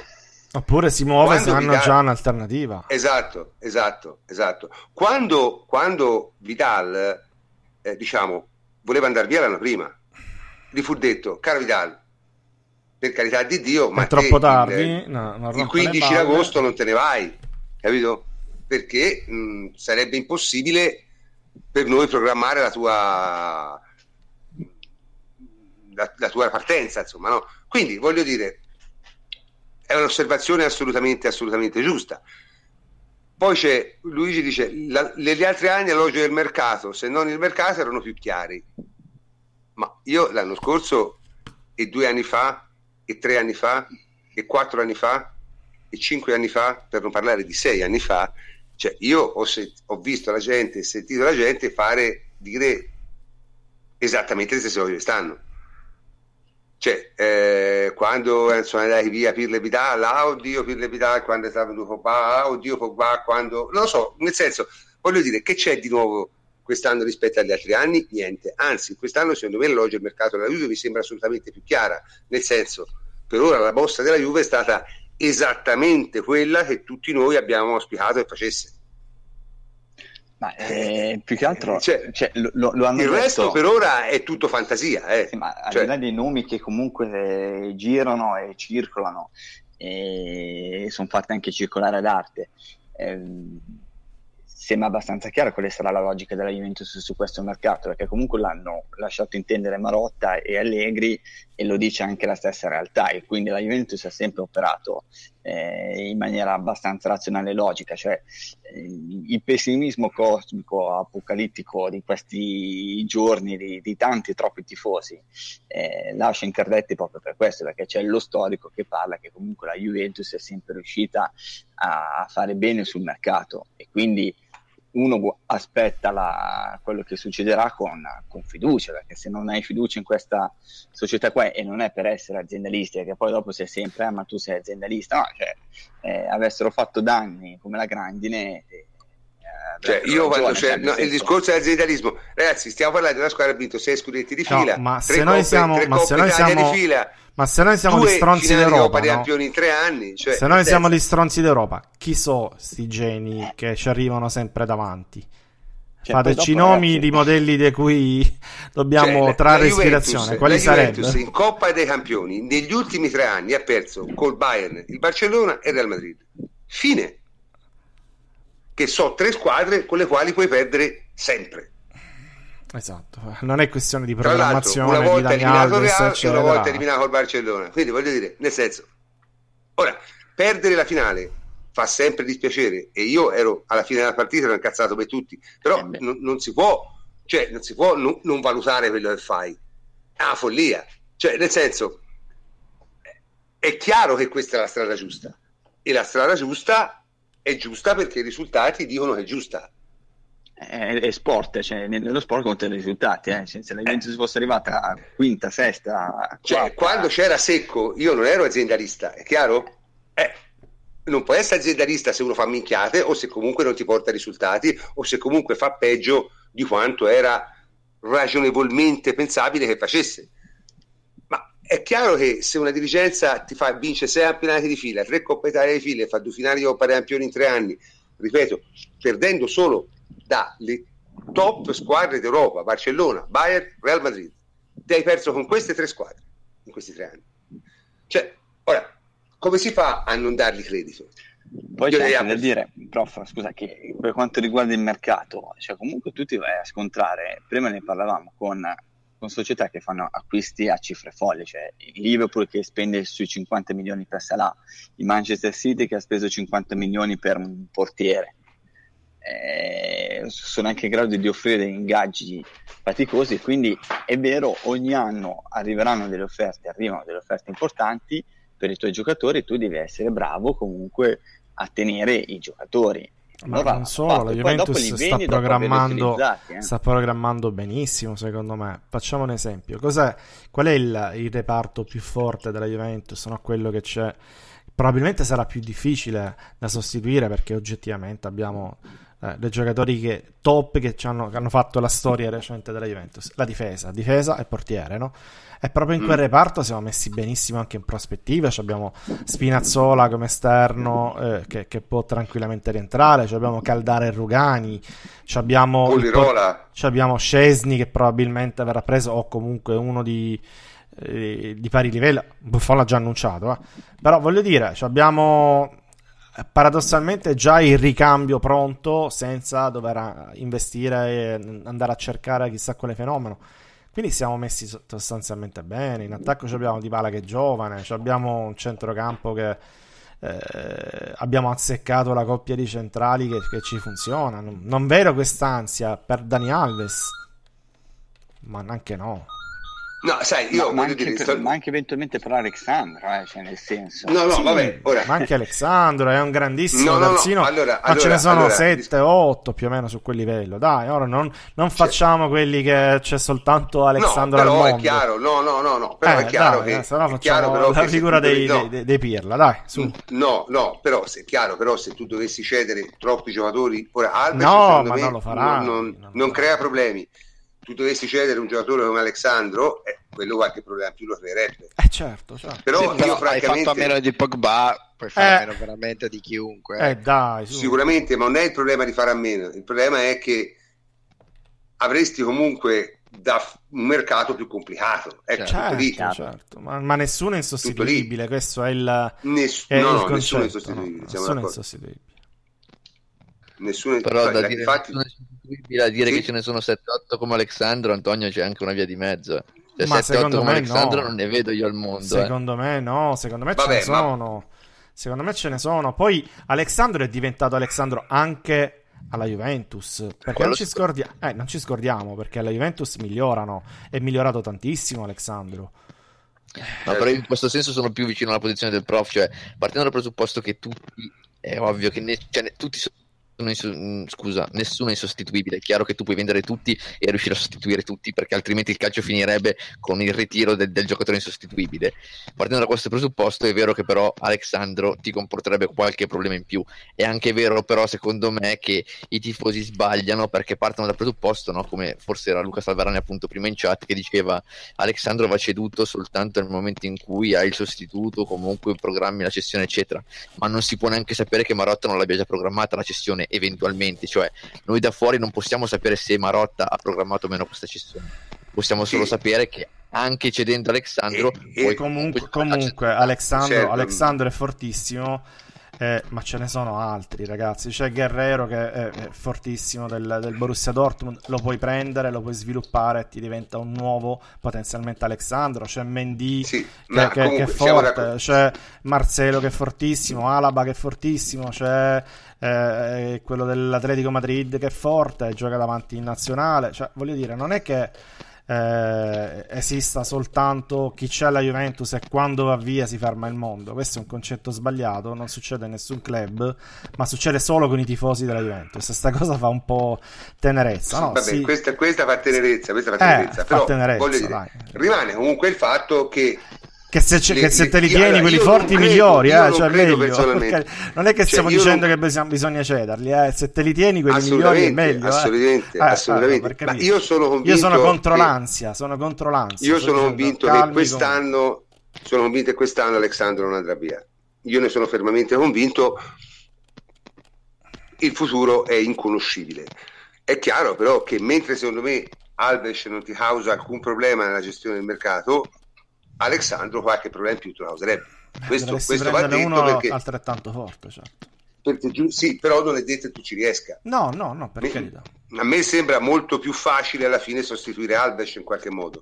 Ma è Chiaro? più facile che vada a rinnovare e che lo porti comunque a un ingaggio esatto, eh, adeguato esatto. e poi dopo magari fra due anni lo vendi. Cioè, esatto. Il problema di tanti tifosi è che Marotte dice che la Juventus non è una società che vende e poi dopo ogni anno c'è una cessione. Eh, ma eh, torniamo al discorso di prima, cioè, un, un conto è che alcune cessioni possono essere anche programmate, ma in altre cessioni comunque tu, mh, oltre a non volere trattenere giocatori che con la testa sono già altrove anche con il portafoglio, eh, non puoi certo pareggiare certe offerte e quindi ogni tanto tu l'anno scorso hai ceduto Pogba, con la cessione di Pogba sei andato a prendere Pianici, hai preso anche Higuain, cioè nel, senso poi dopo bisogna valutare quelli che sono i risultati delle operazioni di mercato e quello che poi dopo ti dice il campo. Cioè la Juventus allora, ha venduto un giocatore dominante come Pogba lo ha fatto e ha vinto ed è, ha fatto meglio in Europa rispetto alla stagione precedente. Scusami Davide, poi viriamo sul cazzeggio, tanto siamo già in orario. Ma eh, le rispondo a Bricco che sta scrivendo in chat, dice perché non ci sono terzini destri, quindi dice, non crea problemi eh, di sfarsi di Alves, l'abbiamo spiegato, però ripeto ancora, ancora così ci capiamo ancora meglio. Il problema di Alves è primo che l'avresti dovuto sostituire comunque fra un anno massimo, ma secondo me già oggi avresti dovuto prendere un'alternativa molto forte. Addirittura eh, non ci siamo fidati e abbiamo tenuto il rosa Steiner a, a, a, ben vedere perché poi ha giocato più di Dani Alves. Quindi non è quello, il problema è che ha 34 anni e l'avresti comunque dovuto eh, sostituire. E poi, ragazzi, voi parlate come se, se, fossero dei videogiochi. Non so dei videogiochi questi.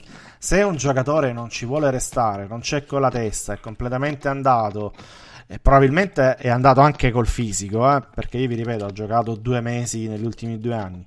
Però voglio dire, l'anno prossimo c'è il mondiale, secondo me ne gioca uno. Ma eh, se questi giocatori non hanno la testa, non sono un vantaggio per la Juventus, sono uno svantaggio. È inutile, non, non siamo un videogioco, no? che uno eh, vede il valore, il numerino che gli danno col valore, quello è in eterno. No, in questo caso dipende molto dalla testa, moltissimo dalla testa. Il Dani Alves della prima parte di stagione era un conto, il Dani Alves della parte finale della stagione, quando ha deciso di giocare, di accelerare, eccetera, era un altro giocatore. Eh, eh, dipende dalla testa, dipende molto dalla testa, dipende da quello che avrebbe voluto fare Alves. Non voleva restare, questo punto abbiamo perso un giocatore che non voleva restare. Era un danno tenerlo. Quindi non, continuo a non capire di che, di che dobbiamo parlare. Di un giocatore che ti avrebbe fatto danno restando. Non lo so se cioè, che, che, danno, che, ma sicuramente che avremmo, che avremmo potuto fare. Cioè, qual è la, Ragazzi, Sicuramente cioè, non, è, non, non, è, la cessione o la risoluzione di un giocatore di anni 34 che ti può eh. cambiare, ti può creare un problema. Gli anni 34 è... con la testa che non vuole giocare che ti chiede Appunto, la rescissione, non è che gliela fai tu, ti chiede me eh, voglio andare. Eh. Cioè, un giocatore di 34 anni ti chiede la rescissione, eh, che, che vuoi fare? Cioè, che vuoi fare? Eh, cioè, è normale che sia così. Io, quindi, diverso è il discorso su Alessandro. Alessandro ecco, invece è un giocatore che secondo me se gli fai un buon contratto resta, non ha motivo esatto. di andarsene, non ha chiesto la cessione e no. quindi è completamente... Ma non c'è un caso Alessandro al momento. Il caso esatto, Dani Alves c'è, il caso Alessandro no, lo apprendo da voi, ma non c'è. Anzi, io ho sentito esiste, il procuratore, mi ha detto che vuole rimanere, lui eh, ha detto Marotta che vuole rimanere, quindi qual è il problema? E soprattutto lui ha un mercato completamente diverso da Dani Alves, cioè se la Juventus dovesse decidere di venderlo, beh, avrebbe anche la disponibilità economica per fare un super colpaccio, per fare quello che vuole, quindi diciamo che hai più spazio di manovra da quel punto di vista perché Ma vabbè, lì non è ripeto, solo il costo del calcio lì ripeto, ti fai diciamo, la, la, allora, bella mentre, mentre, mentre di Al, nel caso di Alves ci stiamo parlando di un dato di fatto nel caso di Alexandro e di altri nulla, stiamo parlando di, nulla. di c'è nulla. Bonucci c'è, c'è, qua ogni settimana ci aggiorniamo con quelli no, che partono sono cioè... Prima nella chat scusa dicevano che dira, Marchisio eh. via, cioè dicevano tutto il mondo Marchisio via, via. quest'anno veramente sta, sta, ne stiamo sentendo tutta, eh. non ce n'è uno che rimane, no, non è così. no, ma, c'è. no, ma eh, questo dai. mi porta, mi, eh, non dai. volendo siamo scivolati nell'ultima parte de, de, de, della scaletta, no? Allora, io come al solito, a volte i nostri ascoltatori scrivono cose che non mi piacciono e che mi fanno anche un po' incazzare, ma sono disposto a perdonarli perché sono tifosi cioè non hanno... Ma ragazzi, ma quello che, che io ho letto in queste ultime due settimane, cioè io sono stato eh, sei giorni fuori. Tra l'altro sono stato in un posto molto bello, si chiama Novi Sad, è una città serba. Se volete visitare piena un di, be- di bellezze naturali, pure quello. pieno di bellezze naturali, eh, estremamente naturali. Eh, visitatelo perché vale la pena Novi Sad. Comunque, eh, voglio dire, diciamo che si sono sentite delle cose assolutamente fuori dal mondo. Cioè, da parte dico dei vari insider, capiscers, eh, bloggers, eh, siti Visa. contro siti, la visa, la visa, cioè, nel senso, No, l'ultima, roba- l'ultima è bellissima, l'ultima è bellissima, quella di Cristiano Ronaldo più vicino all'Italia per via della no, tassazione. vabbè, Quella è una cosa fantastica e credo resterà insuperata per quest'estate. no, quella, quella è una, quella è una pazzia, ma mi interessa meno perché quella è chiaramente una cazzata a uso e consumo, a uso e consumo di- di- di- del popolo, insomma, no? Cioè, per fare qualche click, ma eh, insomma, voglio dire, guarda, io non voglio entrare, non vorrei fare nomi, mi piacerebbe fare nomi, ma non vorrei fare nomi, Buono, quindi ve li buono, faccio buono. fare a Abbiamo voi. scelto di no, abbiamo scelto di no. Eh, se le volete ve li faccio fare a voi, però insomma ragazzi, io anche su siti diciamo a noi non troppo lontani hanno scritto delle cose veramente fuori da qualsiasi. Fuori Ma da spe- qualsiasi spero logica. lontani, spero lontani. Sì, vabbè, insomma, chiaramente lontani, è ovvio, Ah, eh, lontani come modo di, di- di- di pensare. Che poi, ragazzi, è il solito discorso. Io l'ho anche scritto sul, sul- sul gruppo, cioè la nostra, la nostra convinzione, la nostra convinzione, le nostre modo di pensare al calcio, noi ce lo siamo formato discutendo per anni e anche partendo da posizioni spesso opposte, d'accordo? Però, eh, insomma, n- non si può, non si può, perché alla fine diventa solo veramente fare i buffoni. Diventa solo veramente fare buffoni. Cioè fare eh, lo scandalo, fare il... eh, la rissa, i Dago- cazzotti. i rutti, il Siamo senza allenatore, siamo senza Eh, sì, sì, giocatori, appunto, cioè, siamo sì. senza... Cioè, All- Allegri non c'ha la personalità, cioè l'Atalanta d'Europa, ma stiamo scherzando. Ma, ma- ma- ma- che, cioè, io, io mi chiedo a volte veramente come, come si possa arrivare a certi visti, soprattutto diciamo in, in uno dei migliori momenti della storia sportiva della Juventus, perché io insisto, cioè si può discutere se No, è quello, che, è quello che va completamente contro la ragione e ci fa incazzare. cioè si può discutere di tutto, se questo di se il, ciclo, il primo ciclo di Lippi il primo ciclo di Lippi probabilmente è stato migliore di questo perché hai fatto Perché uno l'hai portato quattro finali consecutive e hai vinto una CL quindi il primo ciclo di Lippi è stato meglio di questo. Dopo quello però viene questo qui. Cioè senza il minimo dubbio e non riesco a capire non riesco a capire aiutatemi voi cioè di- ditemi qualche cosa confortatevi non lo so Eh, non c'è tanto da dire, prof. Nel senso che veramente Francesco, te che sei un vero, un vero fustigatore di, di- di- di- di costumi su Twitter, di qualcosa di estremamente pesante, così almeno ci svegliamo tutti. Prepariamo No, il ho- draft, dai. Non ho risposte perché me lo, me lo chiedo anch'io, me lo chiedo anch'io. Io credo l'unica risposta che mi do quando vedo il cretinismo che dilaga e, e- senza lamentarmene perché io ci sguazzo e li, e li calpesto e li derido. Però qua- ogni tanto anch'io mi chiedo e mi dico ma, ma perché? Cioè, che lì- io ho visto Io Fletch. l'unica spiegazione se- seria che riesco a darmi, al di là proprio della, della follia collettiva, è che eh, Calciopoli abbia veramente eh, disturbato a tal punto eh, le menti e i cuori che non ci si riesce più neanche. Cioè, qualcuno è talmente avvelenato da non riuscire neanche più a godersi i, i momenti belli. Però è l'unico tentativo perché altrimenti io non- non- non- ho idea del perché una squadra che sta vivendo questo ciclo abbia eh, tifosi che la prendono così male eh, praticamente su tutto perché ogni, ogni situazione è, un- è una presa male e, e prendi il giocatore e, e fa schifo. Va via quel giocatore dopo un anno è, uno schifo averlo venduto perché è un fenomeno perché ricordiamoci che Dani Alves che oggi è uno scandalo lasciarlo andare via, l'anno scorso di questo tempo era uno scandalo prenderlo per la maggior parte. Ma è questa tifosi. la cosa, no? Cioè... E quindi, come dici tu, la mente vacilla, io non riesco proprio a trovare della, della razionalità in tutto questo. Beh, io posso capire che in questo momento, e non solo nel calcio, sia più facile parlare alla pancia delle persone, quindi il populismo un po' di là, che quindi in tanti casi anche per catturare un po' i lettori. Ma io non credo che questo sia la... Se... Ma non dopo... credo che funzioni così, però... perché se tu vai a ma vedere poi, i numeri, allora... i numeri non, so, non, danno ragione a questo. Cioè, non, è che, eh, cioè, non, è che, non è che chi dice cazzate fa più numeri. Eh, la, la, la verità è che noi siamo ad esempio una, un, un bel esperimento da questo punto di vista dove proviamo a dire meno cose di pancia, meno cazzate e a ragionare no, allora, un po' di più. Non è che cosa... siamo più bravi, ma abbiamo un no, approccio no, diverso. Non, è una questione essere più bravi. No, no, no, abbiamo infatti, un mo- eh, abbiamo un approccio abbiamo diverso. modo, abbiamo un modo di funziona di, di più.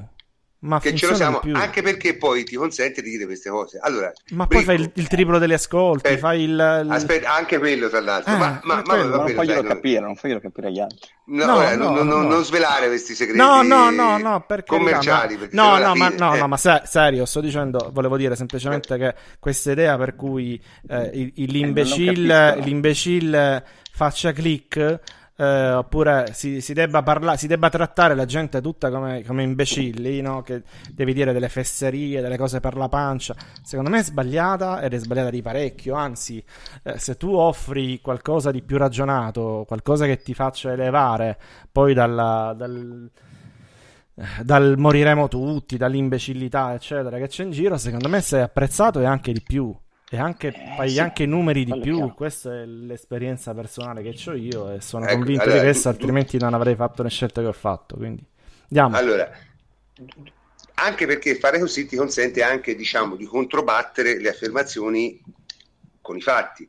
Allora, Bricco, tu, tu scrivi, il problema è in Champions, vendendo di continuo, non cresci. Allora, ultime sei stagioni della Juve, il primo anno non ha fatto la Champions il secondo è uscita ai quarti, il terzo è uscita al girone, il quarto ha fatto la finale, il quinto è uscito agli ottavi contro il Bayern, il sesto ha fatto la finale. È cresciuta o non è cresciuta? Questa è la domanda.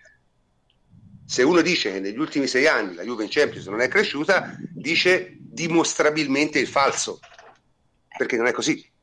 Beh, mm, c'è, c'è, obiettivamente c'è questa ossessione qua per la Champions League io la capisco perché anch'io ho da, da tifoso il, il, sogno che è un'ossessione di vincere la Champions League e quindi anch'io non ho dormito dopo Cardiff ma come normale però dopo eh, che c'è la delusione nell'incazzatura il giorno dopo la vita continua abbiamo fatto la trasmissione su Cardiff eh, abbiamo parlato tranquillamente cercando di spiegare razionalmente quello che è successo sul campo e cercando anche di, di, di, di, comprendere un po' quelle che possono essere state anche le, mm. le, le, le ragioni psicologiche.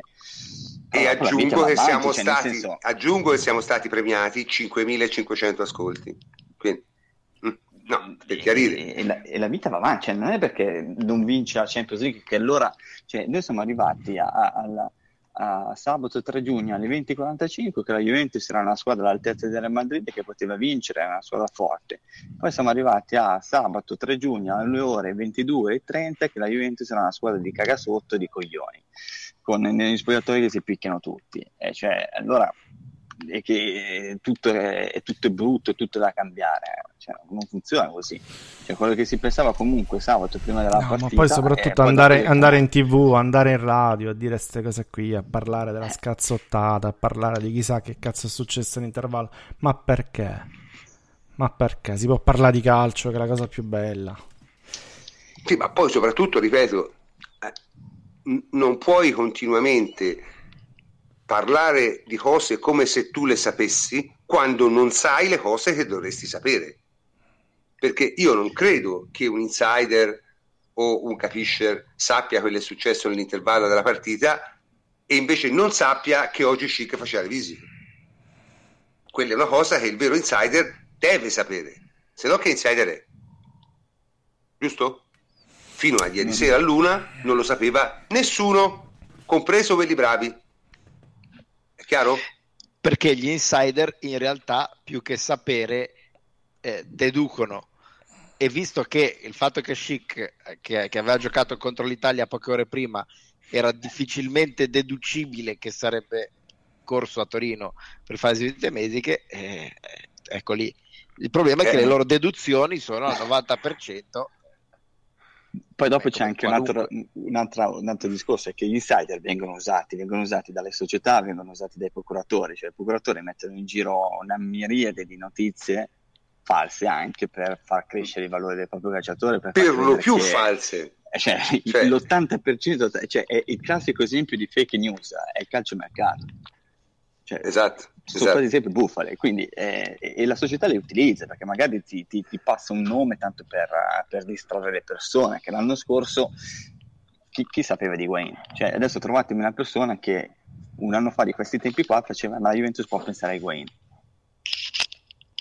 ma poi il procuratore millanta perché è il suo lavoro, perché il procuratore è un venditore certo. e, e, tutti i bravi venditori entro certi limiti millantano. Nessun venditore ti dirà mai eh, la mia macchina, sì, buona, ma la macchina di quel, di quel concessionario qua accanto è meglio, ti dirà sempre che la tua è migliore. Allo stesso modo, il procuratore ti dirà sempre è qualcosa di se lui ha un terzino destro buono in una squadra, andrà dal, eh, dal, dal, suo, dal suo, amico eh, insider e gli dirà guarda che il terzino destro l'altro eh, ha litigato con quello e non se ne vuole più e se ne vuole andare e c'è tensione in spogliatoio ma questo è solo un esempio ce ne sono 10.000 sì no vabbè ma è, è in generale diciamo basato sul, sul, sulla misdirection no? cioè sulla, sulla tutto il calcio mercato è basato su questo tutto il mercato è basato su questo, qualunque sì, mercato, tutto il mercato, qualunque, qualunque mercato, mercato, è basato su questo. Qualunque bene. Qualunque mercato di qualunque tipo. E quindi voglio dire, di che cosa stiamo a parlare? Poi questo non vuol dire, questo non vuol dire che non se ne può parlare, però bisogna no, anche sapere... Ci sono anche le persone che sanno fare bene il proprio mestiere e che non è che vanno a scrivere o vanno in televisione a dire la prima cazzata che ti passa no. un procuratore o che ti dice una fonte esterna alla, alla comunicazione, alla società. Cioè, nel senso, la pesi e ci fai... La incroci. La incroci, cioè il classico mestiere del giornalista, ma, ma per dire, poi dopo tante indiscrezioni possono anche nascere per caso. Eh, di solito racconto questa che la, la, so per certo, perché me l'ha raccontata il diretto protagonista, che quando eh, Di Marzio annunciò uh, Guardiola al, al, Bayern Monaco, e fu primo a dirlo a livello mondiale, beh, la fonte diretta era Gandini del Milan, perché Milan lo aveva contattato e il Milan aveva utilizzato Di Marzio per far passare qualche notizia, no? quando il Milan di Berlusconi sembrava che dovesse comprare sempre dei giocatori che poi dopo non li compravano funzionava così per far stare tranquilli un pochettino i tifosi. E il Milan aveva contattato Guardiola, classica contatto per dire vuoi venire, quello gli ha risposto no grazie, vado al Bayern e Gandini si è sdebitato con, con Di Marzio passandogli questa notizia qua e questo è un esempio più unico che raro, però eh, quella è stata una, una, grande bomba di mercato, no? però nella maggior parte dei casi sono le società che ti dicono due o tre giorni prima guarda che abbiamo preso questo giocatore qui e tutte le fonti dicono la stessa cosa, allora dici vabbè me l'ha detto, l'ha fatta girare sia la società che il procuratore, quindi è vero. Come è successo Beh. con Schick, eh? cioè, con Schick è Beh. successo questo. D'accordo. Eh, direi che qui dunque si può, si può, anche chiudere la trasmissione, sono le 0.23, abbiamo parlato tantissimo, poi sappiamo che il nostro amico Francesco è atteso per una lunga notte di draft NBA, quindi non, non vogliamo assolutamente... Sono a metà serata io praticamente, tardo sì, pomeriggio. Sì, sì. Sei nel tardo pomeriggio, ma noi... no, no, tra l'altro, tra l'altro, aspetta, facciamoli pure una bella pubblicità, cioè dovete andare, ora che finite mm. qui, uh, a che ora cominciate? Credo sia già cominciato. Ah, vabbè, fra poco. A mezzanotte e mezzo, quindi tra staccate qui 7 minuti, staccate qui andate su Bold Tempo Online. un caffè che è lunga. Bold Online, quindi cercate sul Twitter mio, su quello di Fleccio, trovate riferimenti e ve la sentite perché sono so bravi.